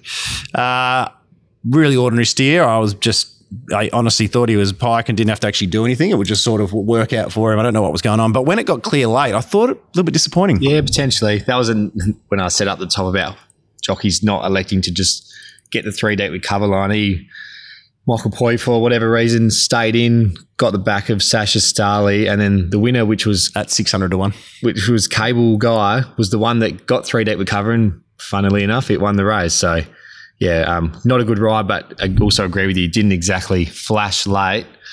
Um, I can't believe I'm I'm tipping this, but Oh, um, here we go. I hope you're with me. Oh, hang on, which one? Can I, can I guess? There's two ways he's going to go here. I'm looking Uh, into his eyes to try and figure I- it out. yeah, There's don't two think- horses. I'm going to give you two. okay, It's either Ace Command or Cable Guy. no. No, um, the reason I can't believe I'm tipping this is because it goes against everything that I stand for when betting. But I just can't not have Rock Legacy Yeah.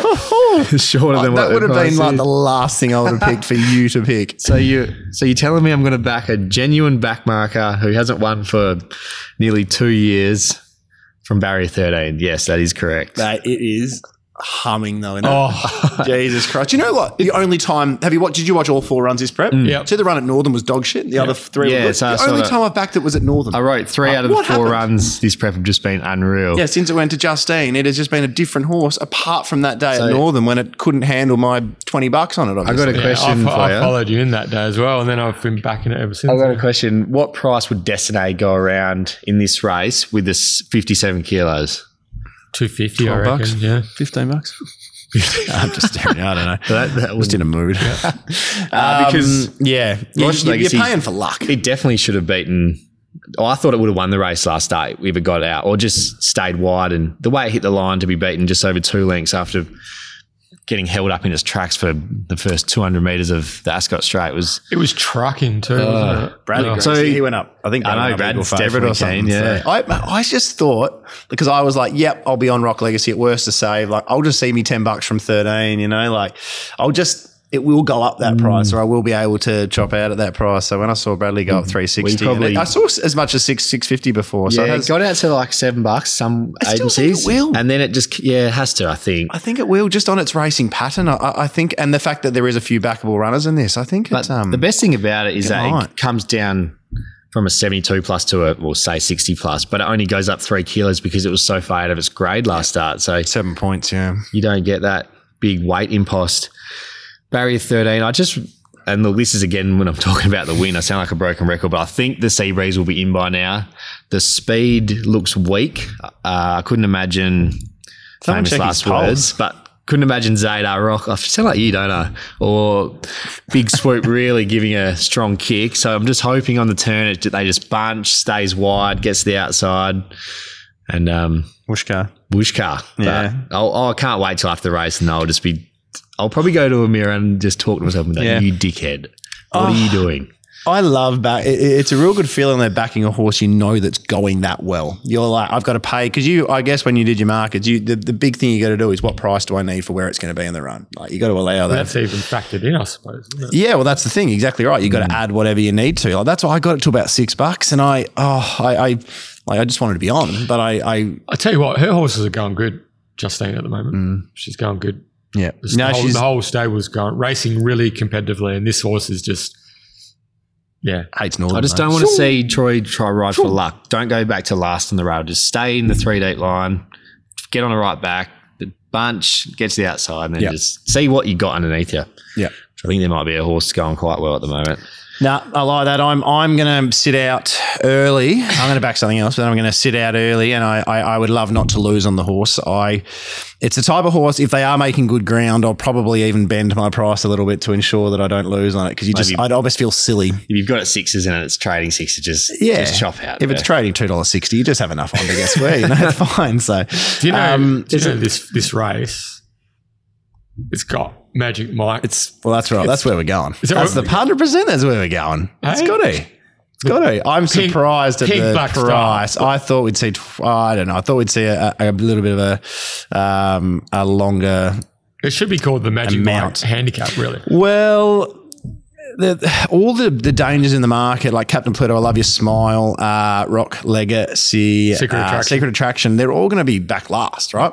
You've got a race where you've got Zadar Rock will lead them up. There's some crap in barriers one and two, which really worries me. Um, I did have a little chat to try and get some instructions passed on, but um, Ace Command hopefully can jump with them, be ridden aggressively early, um, stay off the fence one one ish type thing, get going, and just have a head start on all those horses that will finish harder than it. It's just going so well. Like the whole prep, I've been waiting and waiting, and I haven't backed it really. I've I think I saved one day at a big price, but I haven't had a go yet. So I've I'm waiting and waiting and waiting, and obviously Kesh is riding for the Taylors, so um, it gave Adam McGrath the opportunity to call Magic Mike finally and um, and team up for uh, for Clint. I don't think Clint was too happy about it. Um, but last week it's 11 points out of its grade. It's been beaten 2.9 starry heights, and the way it had to get through horses, that's not its go. Um, the run over the 1400 at Bunbury, the start before, again, it had to go back, and it's it's nothing below a mile. Um, before that, it was in a 72 plus again as a 65 rater um, against Billy Ray, been beaten 4.3. It's gone well that day, and the previous two runs were, were anything, absolutely anything. The whole prep has just been super, but it hasn't found a suitable race, and it gets a suitable race, it gets the jockey and all the main dangers the back markers. So land somewhere near the one one, get going early, just get going, get off the fence. Um, It's on. They'll have to go good. Yeah, It's- it's on. I, this is a, this is so much better than a class one horse. It's just been misplaced or misridden that many times. So um, yeah, Magic. magic. All right. Uh, Magic Mike. Any other thoughts? It's thin. Like the race is thin. Like I think Captain Pluto's it can win the race. That was a slowly run race. It was obviously coming off a little setback being a month. I think it can win, but it's Yeah. just it's under the odds for me. I'm if you put Captain, this is a question I always ask you guys, but if I put Captain Pluto and Rock Legacy next to each other, I'm pretty confident on current form Rock Legacy is going to outsprint Captain Pluto. So I um I can't necessarily have um, I can't necessarily have that price about it. I love your smile. I always have significantly longer. I, I don't have the love affair that the market does and other people do with, with this particular horse. Um, Cable Guy, I think, I know it won last start 200 to 1, but it can win again. It can actually win again, which is wild. It'll go around 20 to 1. It should go in your quaddies. Uh, this isn't a quaddie leg, so don't put it in your quaddie. Um, yeah, but I think it's thin after that. Always going to take on He's Got Wings up to 1800. Um, but it's going super. And Secret Attraction at the price is just easy not to back because um, because of that last 200 last start. I do like Blinkers and Chris going on. Chris, yeah. But yeah, it's just not the price to forgive and then need the luck as well. So All right, Ace Command for me. Ace Command. Rock Legacy. Someone check his pulse. I love this. Race six is the Schweppes handicap. 1400 meters ratings 70 sorry a rating 66 plus contest. I found this one uh, quite tricky. Be interesting to hear what uh, you learned gentlemen have to say at the moment. Count the sessions for uh, friend of the show. Adam McGrath and CJP. Looks like it's uh, current market elect Belgrano Bell racing really well for Ike and Lequetta's gift. Craig Williams on board for Dion Luciani. Next in line. Terry, I got a two part question for you. You're the map man. Um, first part Does Gift of the Heart hold the lead? And then, secondly, if so, does Count the Sessions hold his back? no to count the sessions. Well, count the sessions may hold his back, but I just think with the speed in this, surely Brandon's going on he's gold and they're thinking it's aggression time. Laurentino is going to be ridden aggressively. I don't think Nobility has a speed to get there, but they might try. And then Written Matter could be ridden for speed now with Noske going on. I'm, I'm not sure. So, um, I think count the sessions. They still want to ride her semi-conservatively. So if Gift of the Heart leads with all those other horses I mentioned, they're going to have to go pretty hard on Gift of the Heart to hold that. So I think Clint will be okay letting one pop in underneath it. So I think count the sessions three. The fence is your most likely spot, and a bit like uh, what was the horse earlier in the program, Blue Lagoon. Blue Lagoon, uh, you're going to be needing a bit of luck and a good steer from CJP. But I mean, the overwhelming thing for me in this race is it's pretty thin. Well, at least this is what I was talking about before. At least with counter sessions, you need luck, but I feel like horses who are three back the fence get way more luck in races that are run run hard. races, so, um, like, look at Hanchy and even uh, what was the one of Stormy Tawny. Well, even, Last Dom, week. even Dom to shoot. That was a fast race. Was that what it was? Didn't want to talk about that. So, whereas, yeah, this is a complete opposite to race one. They should really roll along, and you just hope that, you know, yeah, like you said, it's going to need a bit of luck. But if that happens, then yeah, I'd count the sessions on top. Um, how funny were some of the markets? Maybe I didn't get up early enough, but where did you notice this morning prices were? So, say count the sessions for example, did open four dollars, got out to near on five, back into four. I think Brad went up four twenty, Um, and I thought, well, that's enough, but I'll, um, I didn't take his 420. I thought I'll, I'll hold fire and, um, and see what everyone else does and, and not, uh, not put any burley in the water. And, um, yeah, it was, it was, it was a bit funny in that sense. Um, I think there was money for, was it, Blazing Tycoon, uh, written matter. There was just a few, I don't know, a few little little specs, and it's almost like Belgrano Bell and um, Count the Sessions Flipped. flipped, basically. Yeah, so sorry, I've actually got this one wrong. Count the Sessions has just been well backed. I think the one I was talking about was EPC. It opened up shorter, got out, and then got crunched all while I was uh, pushing up Zeds. But what price were you Count the Sessions, Terry? Uh, three dollars fifty, and the only reason I'm that long is because of the bad luck factor. Um, I think it's a really nice setup. Um, its last start was super. It just had to go way earlier than they wanted to go, and it still gave a really nice kick. Um, its prior run, it's uh, only been beaten by Younger, I think, and the, and the start before that it was held up the entirety. So horses going super. Um, as you said, there's enough speed on in this. You hope that they string out and, and gaps appear. And I just think Count the Sessions is a better horse than Belgrano Bell. So if I'm just looking at those two, that's how I'm going to look at that. Um, and I just, I just think it's real thin. Like, um, yeah, I just think it's a really, really thin race. I think Written Matter coming back from a 78 to a 60 plus, I think it can run you a race. I thought I thought Special View coming back in class might be one as well. Special View won't get me for a bet, but we'll go on my quaddy for Yeah, sure. Brad yeah. Parnham going on, and Brad it's going to low draw. Yep. Yeah. It's just whether the low draw is ideal here. My notes as well for this race say I could get bad luck with count the sessions here because there is that much speed and speed from out wide, and the Southwesterlies coming into play that this turns into a three wide line race. And I think if you're looking for a horse of that nature and it's too short now, I guarantee you'll see double the current price. He's like Mama Tembu. Like it was super. It was probably as good a run as Belgrano Bell last start, um, but didn't uh, get the luck in the straight. So if Mama Tembo can be in a three wide line um, and attacking him late, it could be time for Aussie to ride his first winner on a Saturday hmm. as well. So I just think it's a. I just think it's a race I was happy. Like Laquetta's gift at 550, it's not going that well. Like it's such an easy take on. I I actually thought thought, that He's Gold was a better run than Liquetta's Yeah. gift. Yep. So I just start. I just think it's so easy to take so many of these on. Blazing Tycoon's going well, but I'm I'm not going to back many apprentices on proper back markers. Hmm. Like they just too much needs to go right, even if they are good enough. Cisco Joe couldn't lift its legs in its trial. I mean, it's twenty to one anyway. Gift of the heart probably can't have Roy with a fresh horse at fourteen hundred the way he's going at the moment. So ten bucks. I mean. For me, that's a fifty dollar chance. Yeah. Like, there's just so many I, I simply cannot have, and Laquetta's gift taking up eighteen percent of the market. That's that's great for me to probably see my count the sessions price. I think.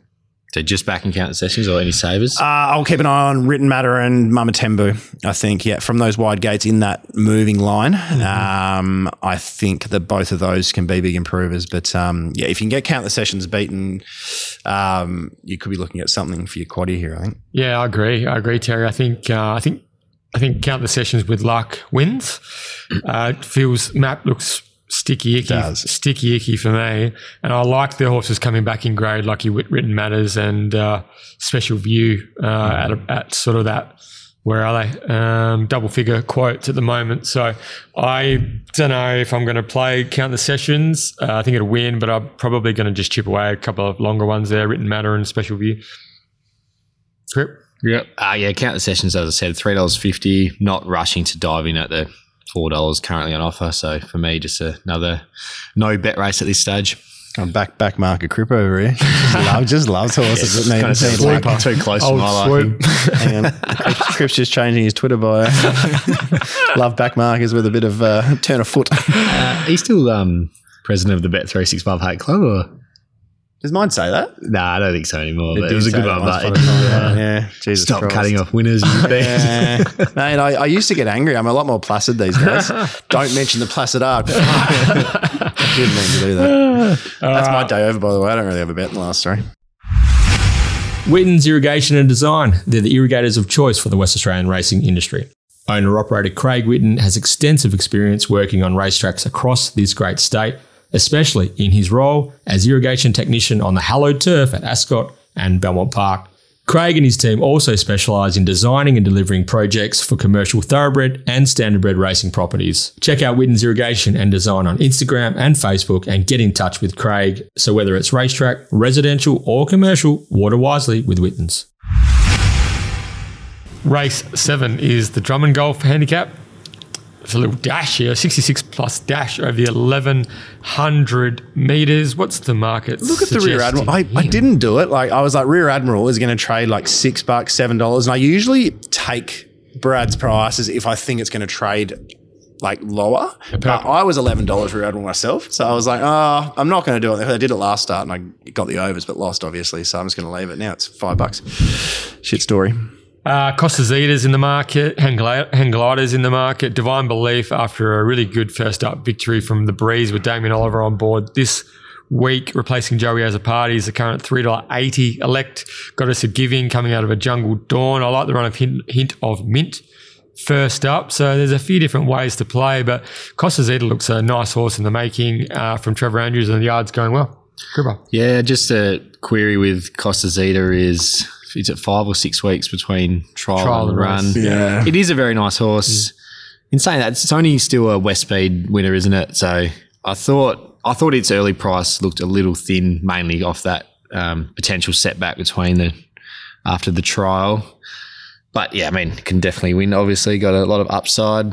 This is a race where there's probably two horses on the card that I thought, based off their first up wins, they'd just win again. The first one was EPC, and then the second one was Divine Belief. She just looked like proper airborne, didn't she? So the queries are, I guess, you know, I'm, I'm more a question here. Are, are they queries are up to 1100? And she rated really well first up, but the form behind it maybe a little bit suspect. Talk to me. Yeah, when I saw I the think she goes good. I think she goes good. I think she's a, a star. When I saw the fields, I was like, Divine Belief. Like, I'm going to be on Divine Belief. Let's get a surprise. This is what I actually wrote down in my personal notes. I think this is Ollie's winner for the day. Mm. But I just, the map didn't allow me to get her to. I've got her on top, and I don't want to be on anything else but her, to be honest. Um, but the map didn't really allow me to get to her to a bet price at four bucks. I, I if Artis Sabraj kicks up underneath Sokoff, where's she going to? Because she's not. So she knows how it takes her a while to get to the breeze. So in a race with more speed, she's probably going to have to try and tuck in or sit deep. Do you think they'll do that with artists? Uh, yeah. I- didn't even say- consider that yes. whatsoever. So Sokoff getting across Arta Sabraj means she can then probably work to the breeze. Breeze, yeah. And if she gets there as she didn't even get there that easily first up, which made the win even better. Um, that's all over Red Rover, I'd say from that point of view. I think remember early doors. This was a was it Karrakatta a favourite? Yeah. Yeah, she was a Karrakatta Trial- favourite. Tried so- like a rocket earlier. I was so annoyed. I had something on last week, little trumpet BJ, not a big one. Just hit the button. Um, I, I didn't have it, and I was so really annoyed at myself post race because I tipped it out two weeks ago. I remember I just said, I said if I'm going to be on one, Divine Belief at 650 looks the bet. I was just annoyed at myself for not attacking that race harder in a really shitty thin race. Like bit of 'cause I- gusto. yeah, because I really like her as a horse. So. Um, I feel like I'm trying to play catch up now a little bit and take a lower price in a harder race where I'm just a little bit worried about the map. But yeah, I really like her as a horse. And um, yeah, I think if Ollie comes out with, I just hope that there's no, do you know they sat her a few times last prep and stuff? They- just nah. get to the breeze. I think, I That's think what the- Harris said. They yeah. won't sit her. Yeah, I think the he? comment, He just said commentary she's a fast Harris- horse. We'll let her be fast. Yeah.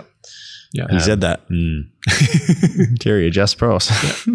Yeah, that extra hundred meters is not a. Like, I mean, it's obviously a query, Did you but see her last, despite was- the fact she did the work first up over the thousand, she's still in a really good last two. she was so far. She was going away from on the line. Strong, strong win. She's she's good. Yeah. She's good. Yeah. Um, from out wide, Crip, are there any you're worried that could put some pressure on? Mainly a rear admiral with the shades on. No, I was Spirit more. Man? Yeah, Spirit Man. Oh, I So you bet- don't think so. Nah, You're, you're, uh, you, did you just get voted in recently? Geraldton, President of the Julia Martin fan club? that's president of enjoying her post race interviews with Lockie Taylor. That's for sure. Have you seen that? I'll show you in a minute. Um, leave that one in.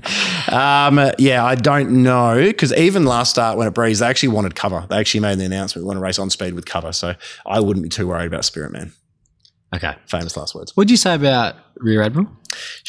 Shades were already on, weren't they? Yeah, was, Shades on, yeah. Shades were already on. What's the other Casey horse Shades went on this time? I don't know. Maybe they were on last start and I've just, it's just a lot of form over the but pinnacles. also so- now BJ, I'll Yep. go to you. So if you like Divine Belief, then you've got to like Hang Glider Oh, as yeah, that well. was where I was going to pivot next. why yeah. isn't Sean on? Uh, he didn't ri- want to, sorry, he did not want to ride 54. Yeah. Thinks the horse is a battler. Uh, well, and, and also at, I don't, I think he was like E6 or something when the weights come out. So, um, yeah, so Lucky Nucky has gone on board. He's actually ridden Hang Glider well um, previously. Had a couple of rides on him uh, from memory, Belmont during the winter. But yeah, he just had no luck. Four deep punch and work in, in the other day. Um, stuck on okay. Better run from three. Divine Belief kicks away, opens them up a bit. He might be the horse finishing strong late. Two Knock her off. kilos swing, Mm. starting price profile, advantage. Yeah. I, I reckon if Divine Belief gets the breeze in your map and the way it's all, I just think sometimes better horse. Just a better horse. You know, I really, yeah. Yeah, that was- but the price is just, yeah. I was, I'm convincing myself though. I, well, I, think was Hang four dollars, and I, think Hang like Glider that. goes good. Yeah, okay. So, um, because So you got to do you take four dollars? Do you wait for Betfair hoping that there is money for? Because let, us have a look at this. There's going to be some money for Goddess of Giving. Yep. I like it back to the 1100 shades on. There's going to be some money for Divine Belief. We just mentioned there's there's already Rear money for Rear Admiral. There's Costa going to be Zeta. some money. Costa Zeta Costa went Zeta, Hang Glider. in this grade before the spell. So Who knocked it off? Who knocked him off? red fifty three. Red 53. And it that's went super that day. Yeah. And Red 53 kept winning as well. That's So the form looked even better. so Um, I actually think Sokov's a not without. It's some chance. just weak as piss. Yeah, Any, but uh, pretty good last start. Then Yeah. back to eleven hundred. Any Yeah. swoopers in this gripper? Uh, no, I don't really Yeah, do who's your- mate. who's the I- back I'm row one and guy? done. Who's your back? I'll- after race five, I'll never back a You're sweeper again. But no, not over eleven hundred. That's why I'm not too fussed. Like with the breeze, I feel like it's not as prevalent over the sprint, journeys. journeys. Especially if you just punch into it, I think just, just, Just yeah, yeah. It's not so much a test of um, stamina; it's more just a test of speed. So, Intent. um, Intent. Rear Admiral, someone made a good point after its last run. It might have even been Mickey Heaton on one of his shows where he said, like, Couldn't, she's couldn't just, have been Mickey making a good point, could it? it just travels like it's going to let down and win like it or and run like it was last prep. But is it? I think he said it's just not seemed to be putting in at the moment. Um, like how did that not win last start? Like if you just watch the race until the 300, you go, well, far out, it's going to win by two or three. I think I was angry because I was like, I did my All, tits on it first up, and now it's going to come out and bolt in second up when all, I'm not all, on. I'll, all I'll say is that it's this isn't a knock, but riding change might have a might have a different feel and might be able to extract something else out of uh, Sounds like a out of knock. rear admiral. that was a knock, wasn't it? It's a big knock. Nah. Um, Sometimes the change is as good as a holiday. well, So- I mean, especially, if, especially if the regular rider has No, been, has been agree. riding it Yeah. Well, you've got consistently. to- well, especially when it's Craig line- Williams. Yeah, you've got That's a what top I mean. line Melbourne jockey Yeah. going on. So, um, yeah, exactly right. Exactly right. I, I, I don't I don't see myself betting here because I want to be on Divine Belief, but I'm going to have to bend some rules to get on there. Well, and you've got to take into account if Ollie hasn't ridden a winner up until this stage, Oh. there's more likely that he's going to ride one. Could start so- dollar thirty. Well, it'll be dollar thirty my market if he hasn't ridden a winner by then. He's got A it. few of them might just come out the, gates, just taking a The hold. punting and- gods don't let Ollie not ride a winner Oh, on Saturday. me. So Yeah. This is the one I looked at and I was like, this is the one I reckon he Cruel mistress, the old punting god. Yeah. But uh, yeah, no, nah, I'm uh, I'm with you, Guru and Kripa. I think Divine Belief's the winner. Hang on to the big danger. Yeah, that seems. If I yeah, if I play in the race, I definitely want to back Divine Belief, I, I save think- Hang Glider, and maybe just if Sokov keeps drifting out too. 30s or whatever. Um, Waker's piss. Chop out of that. too. big watch hint of mint. I thought it was excellent. First up, back to 1100 from a wide draw. Luke on board. Don't like it. Third up, be hard to beat. Yes. Yes. Yep. Needs well a said. left-hand whip rider. Yep. Uh, race eight or is the gate. Furphy handicap. Uh, it's a rating 78 plus contest over the 1400 meters. Magnificent Andy E3 in the Gold Rush with Ollie on board 61.5. Vastar, talented four year old up and comer. Uh, it's going to have to jump from the outside gate in this 13 horse field for CJP 550. But the current Market elect is down the bottom there. Number 13, upper limits. Chris Parnham, Jeremy Iso bouncing out of gate four. Crip. Mm. He's Kane, I reckon. Nah, not at all. Oh. Get Um, ready for the launch. yeah. Now, upper limits was my on top selection, exactly the same as last race. Marked it four dollars. It's currently four dollars. In saying that, it sounds funny because it doesn't make sense whatsoever. But I'd much rather back uh, Divine Belief. You've got to go with that sometimes exactly. because you, you prices you, are only you there, feel. but a guide.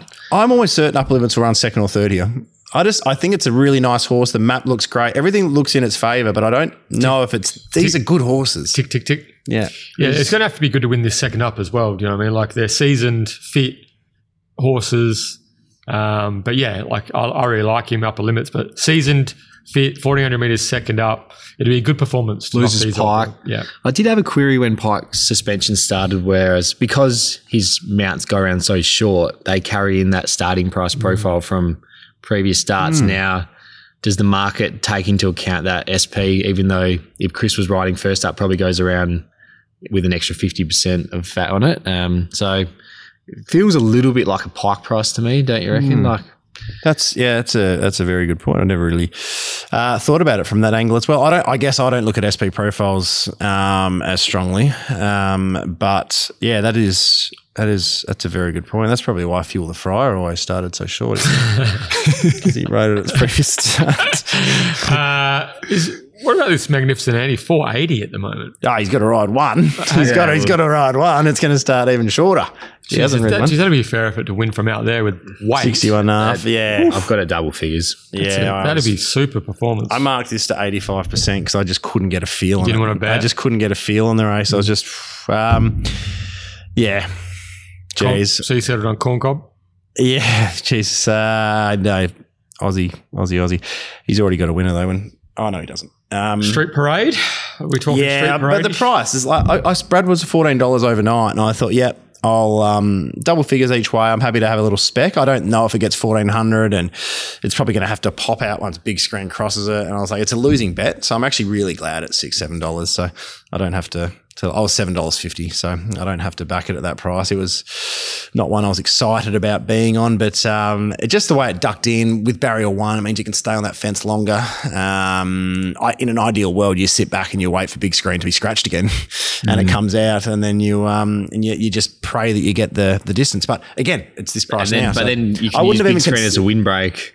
Potentially, exactly right. As You long as I go hard at the right time. Exactly right. But again, I wasn't going into the thinking I want a backstreet Parade. It was purely for the fact that I did a low percentage market and it came up double the price for the first market we looked at. So, um, no, winner can come from yeah. If big screen could stop on these vast art could be the patient one from last, but Yeah. 550, God, no, can't get 550.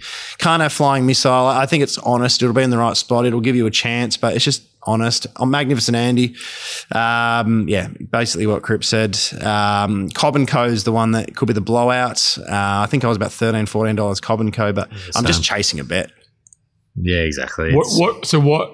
What was what was the only overlay out of your eighty five percent market? Do you think Cobb and Co. Yeah. Um, that's it. that's it? Yeah, it's the only one, but it's barely like I think I'm thir- I'm actually thirteen dollars, so it's 15 16 So no, I'm nah. BJ, what about? I know we've been speaking about it over the last few weeks or months about Weapon Sun going really well, just not being able to settle as handy as what he probably needs to win. And then last start jumped as well as anything and still went back. Yeah, I, th- I thought he had his chance to win the Peters. He had the beautiful spot. Mojo Rhythm came off. Like I thought he was. I thought honestly thought it was all over at the top of the straight, but Mojo Rhythm's come off his back and gone past him.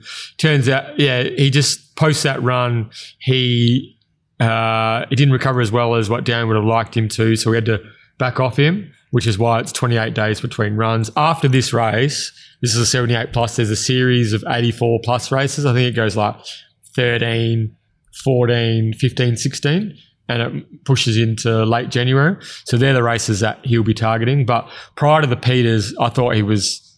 I didn't think. He, I thought he would either win or run second in the Peters, and then he could have been a, a big chance in the Carbine Club, and maybe even like a lightweight good draw in a railway. So um, horse was flying. I thought uh, prior to the Peters, and I mean the Mojo Rhythm El Safina form is is is not too bad out of that race, but just a slight reset, and he'll go again over Yeah. summer. So I just love to see him ridden really aggressively. Um, I know, like maybe not last start, but moving forward, just go back to the old Weapon son when he, yeah, used to lead and just run him into the ground. I think, Tactical speed was his thing. I think it? the problem with with what we've one of the problems we've had with him this prep is getting a rider to stay with him. I think he's had a different hoop every start, so it's hard to get that um, you know consistency in that. Uh, whereas when he was flying, we were able to get access to Pike week in week out, and he was able to to to bounce him and put him in the spot, get him to settle. So when you're chopping and changing riders all the time, it makes it really really hard because they're going to have to they have to familiarize themselves with the horse, especially like I don't think Stevie Parnham's ever ridden him before. Yeah, Stevie rode him really well the other day, but it's still it's a pickup ride. Do you know what I mean? So, um, but I'm hoping Luke bounces him out from two. Um, I'm thinking maybe three back fence, something like that. that's probably his spot. Yeah. But moving He's not for- winning this, is he? No. Move, oh well, I doubt it. But he moving, he'll run well. But he, moving forward, the 84 plus races are the ones that it, we're really going to be targeting for. So, Speaking of pickup rides, where's where's Donga? Donga what? Did his shoulder, didn't he? yeah, he he's, back? he's struggling with his shoulder. Uh, it's the I saw a. a a Gian O'Donnell at the trials. Yeah, it's his daughter. It's his daughter. Yeah. Okay, there you go. Yeah, this, yeah, I didn't know their family. Yeah, their there's- family tree. So yeah. I think I think one of his other uh, daughters, of course, was yeah, with Amelia's Jewel. Yeah. Yeah, Siobhan, I think it is. So, um, so yes, they're both. They're all the whole family's involved in racing. But from what I got told last Saturday, is his shoulder's taking That's uh, no a- good. a 'cause bit he longer was, to come. he was bo- he was flying. He was clearly our third best jock, I reckon, when he went out. Like for me, it's always Pike then Clint. That's the way I, I view things. O'Donnell was riding was riding incredibly. So it's uh, been disappointing. He hasn't been around for the carnival. All right, final word on the Furphy, the Furphy handicap. Eh. Ah, I just can't. just a bit of a theme of the day. I've, fuck, I've been bored. Sorry, I've been uh, We don't swear. I've been boring, but it's just uh, Fucking cut it out quickly. it's just been one of those days. I'm just not that excited about anything. So upper limits tip no bet at this stage. All right. Pass. yeah, it's All right, but look at it. It's now time. What isn't this exciting for a feature race? Uh, get out stakes, BJ. S T E A K S. Get Out Stakes, proudly brought to you by Market City Meats, largest retail butcher shop in Perth. You can find Market City Meats out at the Canterbury Markets, Bannister Road. Uh, Timmy Hewitt, captain coach, uh, he will give you the red carpet treatment at all times when you go out there and visit him in uh, the Canning markets there. So, uh, delicious gourmet Group One goodness, outstanding products out there at Market City Meats. And uh, congratulations to last week's winner, Tim Marlowe. He is now a four-time Get Out Stakes winner. He's also a mas- mastermind winner a long, long time ago, maybe even a multiple mastermind winner. So good supporter of the show is Timmy, and he's got another fifty dollar meat pack out there to pick up from Market City Meats. Now, to enter this week's Get Out Stakes race nine at Ascot, it's the Damien Oliver Gold Rush. What an outstanding way to finish the day. Uh, send us a tweet at the one one pod. Who wins? Uh, decimal winning margin, two decimal places preferred, and the Sam White rule. Guru. Uh, the first at Albany, always back the leader. Very good. Um, we should do a compilation of all the different Sam White rules. But yeah, if you get your uh, if you're in first, you'll be best dressed come get out stakes time. Now it's the 1.5 million dollar weight for age 1400 meter Damien Oliver Gold Rush brought to you by Tab Touch the Purple Brad Bet. Uh, wow. What a wide open race this is. You've got railway horses, northerly horses, Winterbottom horses. You've got the Placid Ark Stakes winning three year old. You've got a Jungle Dawn Classic winning mare. There's a lot, there's visitors in the form of Munhamek, Ayrton, and of course, uh, to Excel, who we saw in the Winterbottom. There's a big collection for this grand final race, the final feature of the Pinnacles Karrakatta winner. Karrakatta. yeah, Valero. Valero. Hang on, what? Um, so, dear. uh, wide open contest. And I just think today's, I wasn't thinking because Sphinx are Karrakatta. Today's- today's I the just got that That's good. today's the day. Saturday's the day. for Sphinx. Red can. Oh, Ah, dearie me. Lock it in. I was actually thinking Red can man. when you were talking about the who should have been balloted out of this race. Yeah. I was Mate, you suck up? Come on. Um, I reckon that's not a bad go. shout, actually. But actually, it would have had to have been one of the horses under Kerry would have balloted consideration. him out. it would have had to have been one of the horses under consideration. Mate, how big was he in the Winterbottom? The old horse. Fuck, I thought he was, entitled. Massive. I thought he was entitled to do it. uh, nah, I. Uh, I'm just gonna, I'm just going to disagree with anything VJ says at the moment, uh, just to stir him up. Look, this anything can win this. This is a raffle, but I'm just chips in. Red can. Nah, Go, fair enough. thing. I'm just still went into that Winterbottom thinking, look, it's been well documented. Our sprinters at the moment, we haven't had a lot of fresh blood come through. We got the same horses just competing against each other, running around, and um, it just probably showed. Overpass came over here and absolutely walloped them, and then Oscar's Fortune runs second.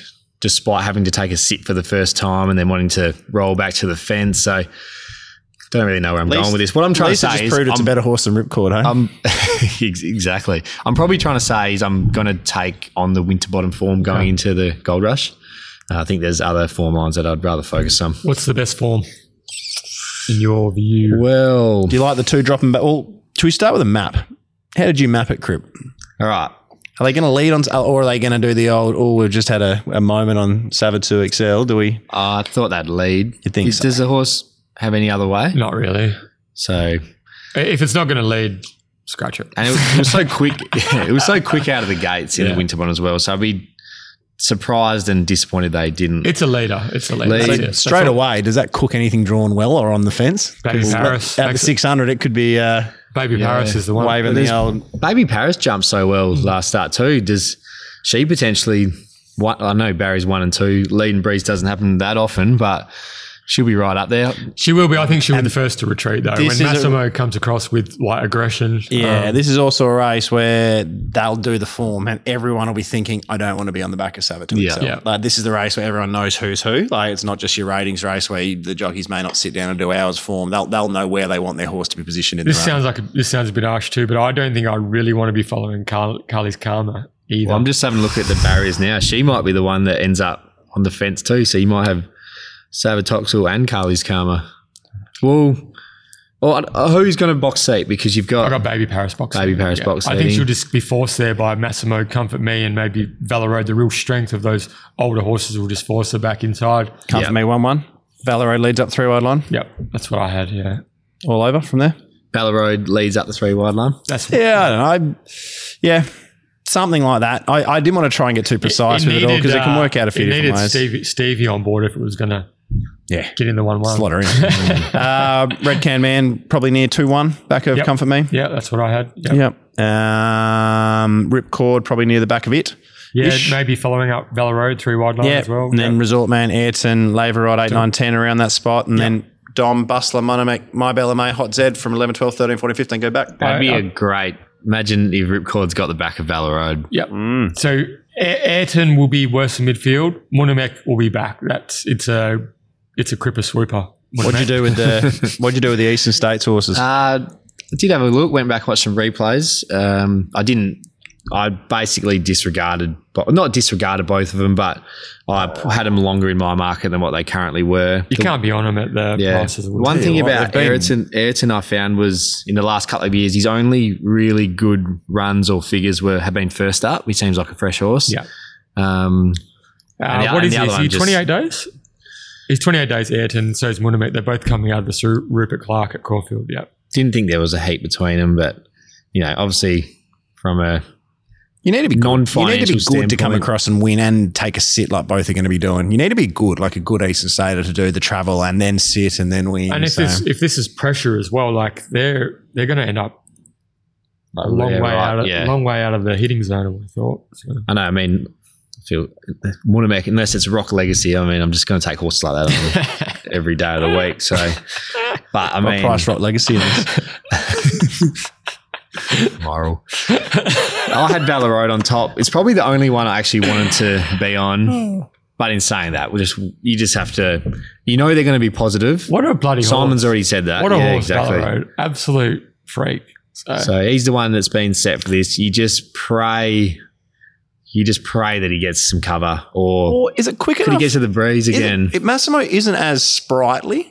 Uh, uh, like Comfort me, he's jumping better than all of them, but they obviously want com- uh, they obviously want cover with Comfort Me. So they'll look to just Ballaroad snag was like one- was way quicker than Yeah, that's what I'm the saying. other Like, but it's also then how much work do you have to do to get across that Into the breeze. horse, You know, into the yes, it's late in the day, so the southwesterly should be at its strongest. So, um, Is there anything out If wide? a that can- gate, is there yeah. anything out wide that you think is a possibility of going rogue? Because I can't see it from a speed map from a point of map view, point of view. nah. I can't. I No, can't no, see it. Like there's not no. Hot Zed, no My Ballamay, no Bustler, no Dom to shoot, no Laverod, Ayrton, Resort Man. Like it's just it feels like the map's pretty set to me. I Yeah. can't. I can't see anyone making being bold. and that's like with and going Ballaroad. against They've the even normal said with pattern. Ayrton they're gonna he wants to be back Yep. three wide line. Ballaroad's drawn inside three runners, but they're all genuine back markers, so he might as well be the outside gate. Yeah. One like that one day with Chloe Azzopardi on Deep the Trip, I think, in a Did, feature race. yeah. Yeah, it's pretty tough, tough bugger. Oh, he's um, tough, tough as nails, man. in that sense. So, um, yeah, the money's come as well consistently. I, I I know he's drawn awkward and it looks sticky, but I I don't know. My feeling is that what are you talking around ten bucks, nine fifty? That that might be peak price. Maybe You reckon? I don't know. I didn't mark this race too in depthly. I so I was pretty keen. There was sixteen dollars comfort me up everywhere, and I was Yeah. like, quick map, that's me. This is going to do, I reckon. So I'll wait for everyone to go up. Blah blah blah. Hey. Place only. No, look, I reckon that um, a change can be as good as a holiday sometimes, a good friend of mine once told me. Uh, and I think Shaun McGruddy going on this type of horse um, for, for Peter Nucky could be could be the remedy and could be what the horse has been after. Um, Are you surprised that he stuck with Baby Paris? Yeah, 100%. I am. I think I heard I on think radio just- this morning that he'd already committed Yeah, before okay. everything. It's just like a, it's a thing as well where you've had that many goes with Comfort Me. It's best for everyone, for someone else to have a crack. Like, um, I guess it- it's, a little bit like the Red Can Man thing Yeah. from last start, you know. What so- I want to see and what I'm worried about is Valorode or whoever's leading up the three wide line holding Comfort Me in because Comfort Me, and if you remember some of its best wins, even if ratings races, well, that's all it's won is ratings it's won, races. yeah. Mitchy Payton would be often going at the 500 and saying catch me, and a great jockey for that, and a very hard and a good jockey to keep their momentum going is Shaun McGruddy. Uh, if you watch us run in the Gold Rush last year, if he gets normal luck and puts in that same performance, it's awfully hard to beat here. Mm-hmm. In saying that, the price anyway. So I'm like beauty, sixteen dollars. This will be this will be really good. Then I see a couple of them 13, 14. Oh, that's all right. Still not too bad. By the time I got round to it, I had to take some bloody like nine fifty and stuff at top sport. Like it just it was going off in front of my eyes, and Ayrton was doing the opposite, like fives out to nines. Like the market was moving. Anyway, It was all happening. it was all happening. So come for me each way, but again, I, I you'd want double figures. You'd want double figures right? What do you reckon? Yeah. What do you reckon the favourite starts? What price? Twenty to one.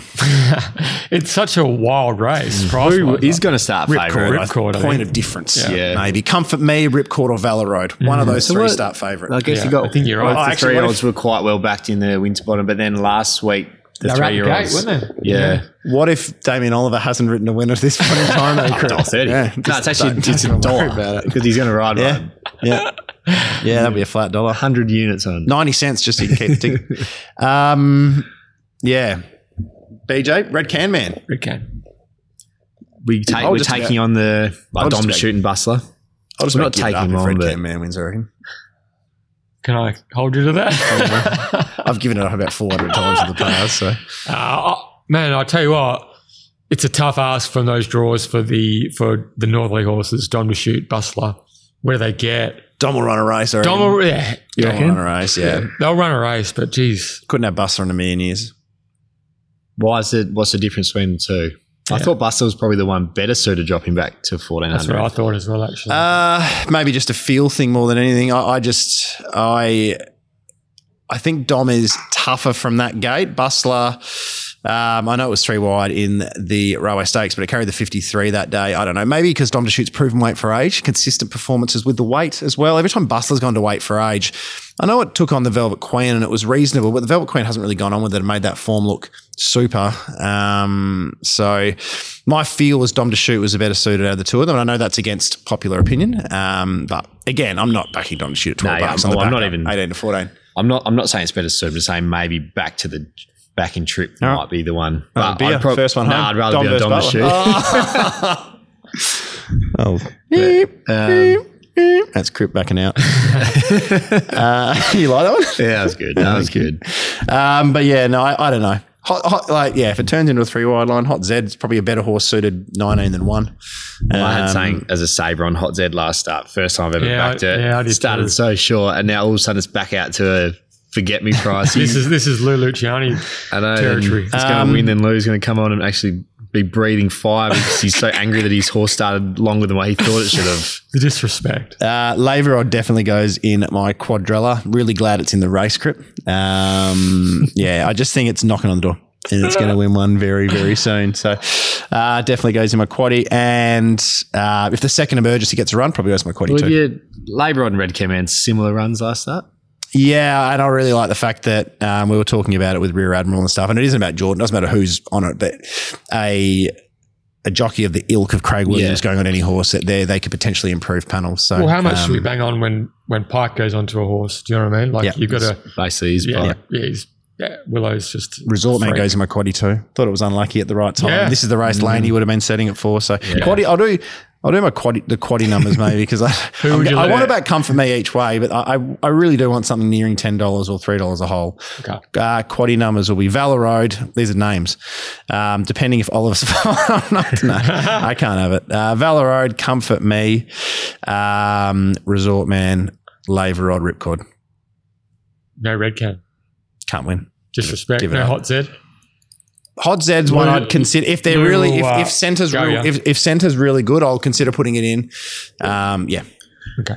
Carly's Karma's. It's going to be some training effort if that Oh, runs well. Absolutely in masterclass. sixteenth. Sixteenth, like Oh, seventh. could be a bad. 15th. It could be a bad look if it proper tails out because he already had some Yeah. queries whether it should be running or not. But I mean, it has trialed, so can't really. Yeah. As long, as, Can't it, knock as long as it passes the vets and there's not a lot they can do, you got to. She's the trainer. You got to um, let her do her thing. So, but Reckon the I- Pierce's I did- Let's Galavan. If say she does, because there's a chance something comes out. Say she does come out. Yeah. Pierce's will they? Just surely there's some money getting thrown around the table, Uh, I was- BJ. this Smink You know- owner's offering Carly's owners twenty percent of the winnings, and then offer Savatoxl's the petrol money owned. Yeah, I was about to say. You're done. I'll pay Bang, you for your bang. float ride home. You know, What, get out of here. 1.5 million does a lot of weird things to people, doesn't it? Like, I mean, what would this race have been worth for Carly's Karma not to run? Do you know what I mean? Hmm. Like, um, it's a it's a stretch to even accept for the race, considering what she's been through and the I guess the trauma from what was that the railway where she uh, tailed out.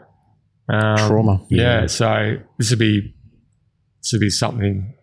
Has there been This would any, for the history books. has there been any whispers around with potential scratchings? You No, just I just, really- I just think just because the money's so good, um, Yeah. you you only there's three of these a year, you have to go. So, And her rating is it's hard to find many other races for her, so she's 102 now. yeah, and she might not have many that many runs in her. She's very sparingly raced. So what knows? price did you have Super Smink, Terry? Um, I'm not. I, I wouldn't be on Super Smink. I think it was in the race. If I had to pick a three year old, it probably would have been Ripcord. I was a bit like you. The way you discussed it earlier was how I thought about Super Smink. I, I really like her as a horse. Um, and it doesn't really matter if I knock her off what I say about it because she's not going to be in the race. Um, but I felt maybe I wanted to see us a tickle more. Yeah. Some I of the just thought- excuses they, they, they weren't excuses. She's she's going real good, but she might be a sprinter as well. Very good. All right. So Uh, after after all of that, Comfort me each way. Terry's quaddy numbers. I can't believe you did your quaddy numbers. I don't know why. And he didn't put Damien Oliver in in his last ever race. Nah, because he's already ridden a winner. Still, what happens if you Yeah. miss the quaddy because he rides it and you're going to be Oh, mate, I'll be pissed off at the I'll race be, as well? I'll be too everyone's- emotional. Not to. I'll be just Yeah. too happy. It's more than money. I'm gonna be hard. All right, let's take a break. When we come back, we'll wrap things up with our best, our Maddies, and our lays for Gold Rush Day. Okay, we're back with our Perth Racing best betting propositions of the day. Guru, what's your Perth Racing best? Uh, no real standouts. Quite a few bets across the card, but um, we'll go with count the sessions. I think um, race number six. Cripper. BJ, I know I coined the phrase best betting proposition. You did. I'm going to start a new one because in my time of being Oh. on this podcast, I reckon this is my worst bet of the day. My least confident I've ever been on on my best bet Okay. of the day. Jesus Christ. it took me a sec to wrap my head around what you're trying to say. So, but it's just a by default because it's the only bet I've actually had. But that is race five, number six, Rock Legacy. Love it. Just typical Crip, isn't it? Yeah, Always trying to find one from the back. yeah. Well, no, it was a couple of weeks ago where I think Terry made go forward his best in the uh, Winterbottom. Uh, I'm gonna. I didn't make it my best. I think you did. Did? I? Yeah, I think you did. You think I'll go forward. In the spirit of that, Damien Oliver Gold Rush best bet. Perth Racing best bet. Red Can Man wins. Oh, here you go. Madness. Um, lays, lays, crip. Not saying it can't win, but well under my price. Going to get it done early. Race one, number four, Storm Chaser. That's what I had too, Cripper. Just that, yeah, two nineties a bit thin for mine. I hope you're right because I'll be playing around it. Um, I just thought Black Spirit couldn't run a place. I think it's about 250 a hole in the third. So that's pretty exciting stuff, isn't it? Mad. Maddie, Maddie, Maddie. Uh, I, I again, I it's it's is good deep fields, but I I'm sh- I struggled for an obvious over twenty dollar pop. Cable guy, I'm actually 13 14 dollars. It's twenty, so um, that probably makes sense. But maybe we go for the just in a in a theme. We'll go Blue Lagoon all up count the sessions, which is about fifteen to one, so it's not even there on its own. Um, just a Clint finding gaps, you know. So I'm not, I'm not even getting to the No, twenty, no. and I'm fudging. What about, what about Ace, Place? Ace Commander Place? Yeah. I did Manhattan strip to place. And we're there. Mate, you, you, your enthusiasm for Magic Mike is Wayne. No, I'm there. I'm there. I'm I'm I'm I'm gonna magic. I just I just feel like I can't best magic. Okay. You know? It's a kind of man. Yeah. Cripper already gave us his. Yeah, I do. Got to stick with that. Race two, Flower in the Wind, purely off what she did first up last preparation, but also think in race seven, Sock Off can hit the rail and at 1100 meters give a bit of shake out in front. Cool. Marasco won after hitting the roll. He did. Uh, my Maddie keeping the wolf theme running is uh, Let's Steal, second up over a mile, race three. Shaun McGruddy on board, Fuck it. $20 plus. You're in the Wolf Vortex. Vortex. Yeah. Uh, that brings our Damien Oliver Gold Rush podcast to a close. Thanks, Cripper. Thank you, boys. Always a pleasure. And um, yeah, look forward to next time. Yeah. Thought you had something a bit more insightful. Yeah, I was to- thinking about what I could say. I Am I, gonna, am I gonna make a little ode to Damien Oliver or something to off the cuff? Is something I'll leave- I'll leave that to Brittany, I think. Ah, dearie me. Thank you as always, Crip. Uh, very enjoyable. I don't know if it's the easiest card in the world, but um, I feel like we've made it 10 times harder by talking about it for the last two hours. Mud, even, even better. So, um, BJ, a, a pleasure as always. Um, no guests, no mastermind, no one to thank. Thank you to Perth Racing for letting us sit in the Stone Mullis. Um, this dark bar- squ- in this dark squalor. Well, it's 30 degrees outside, but um, no, looking forward to the day. Great betting card. Uh, and hopefully Ollie can go out a winner Um, Divine Belief. very good rides, Divine Belief, ideally. But until next week on the One One.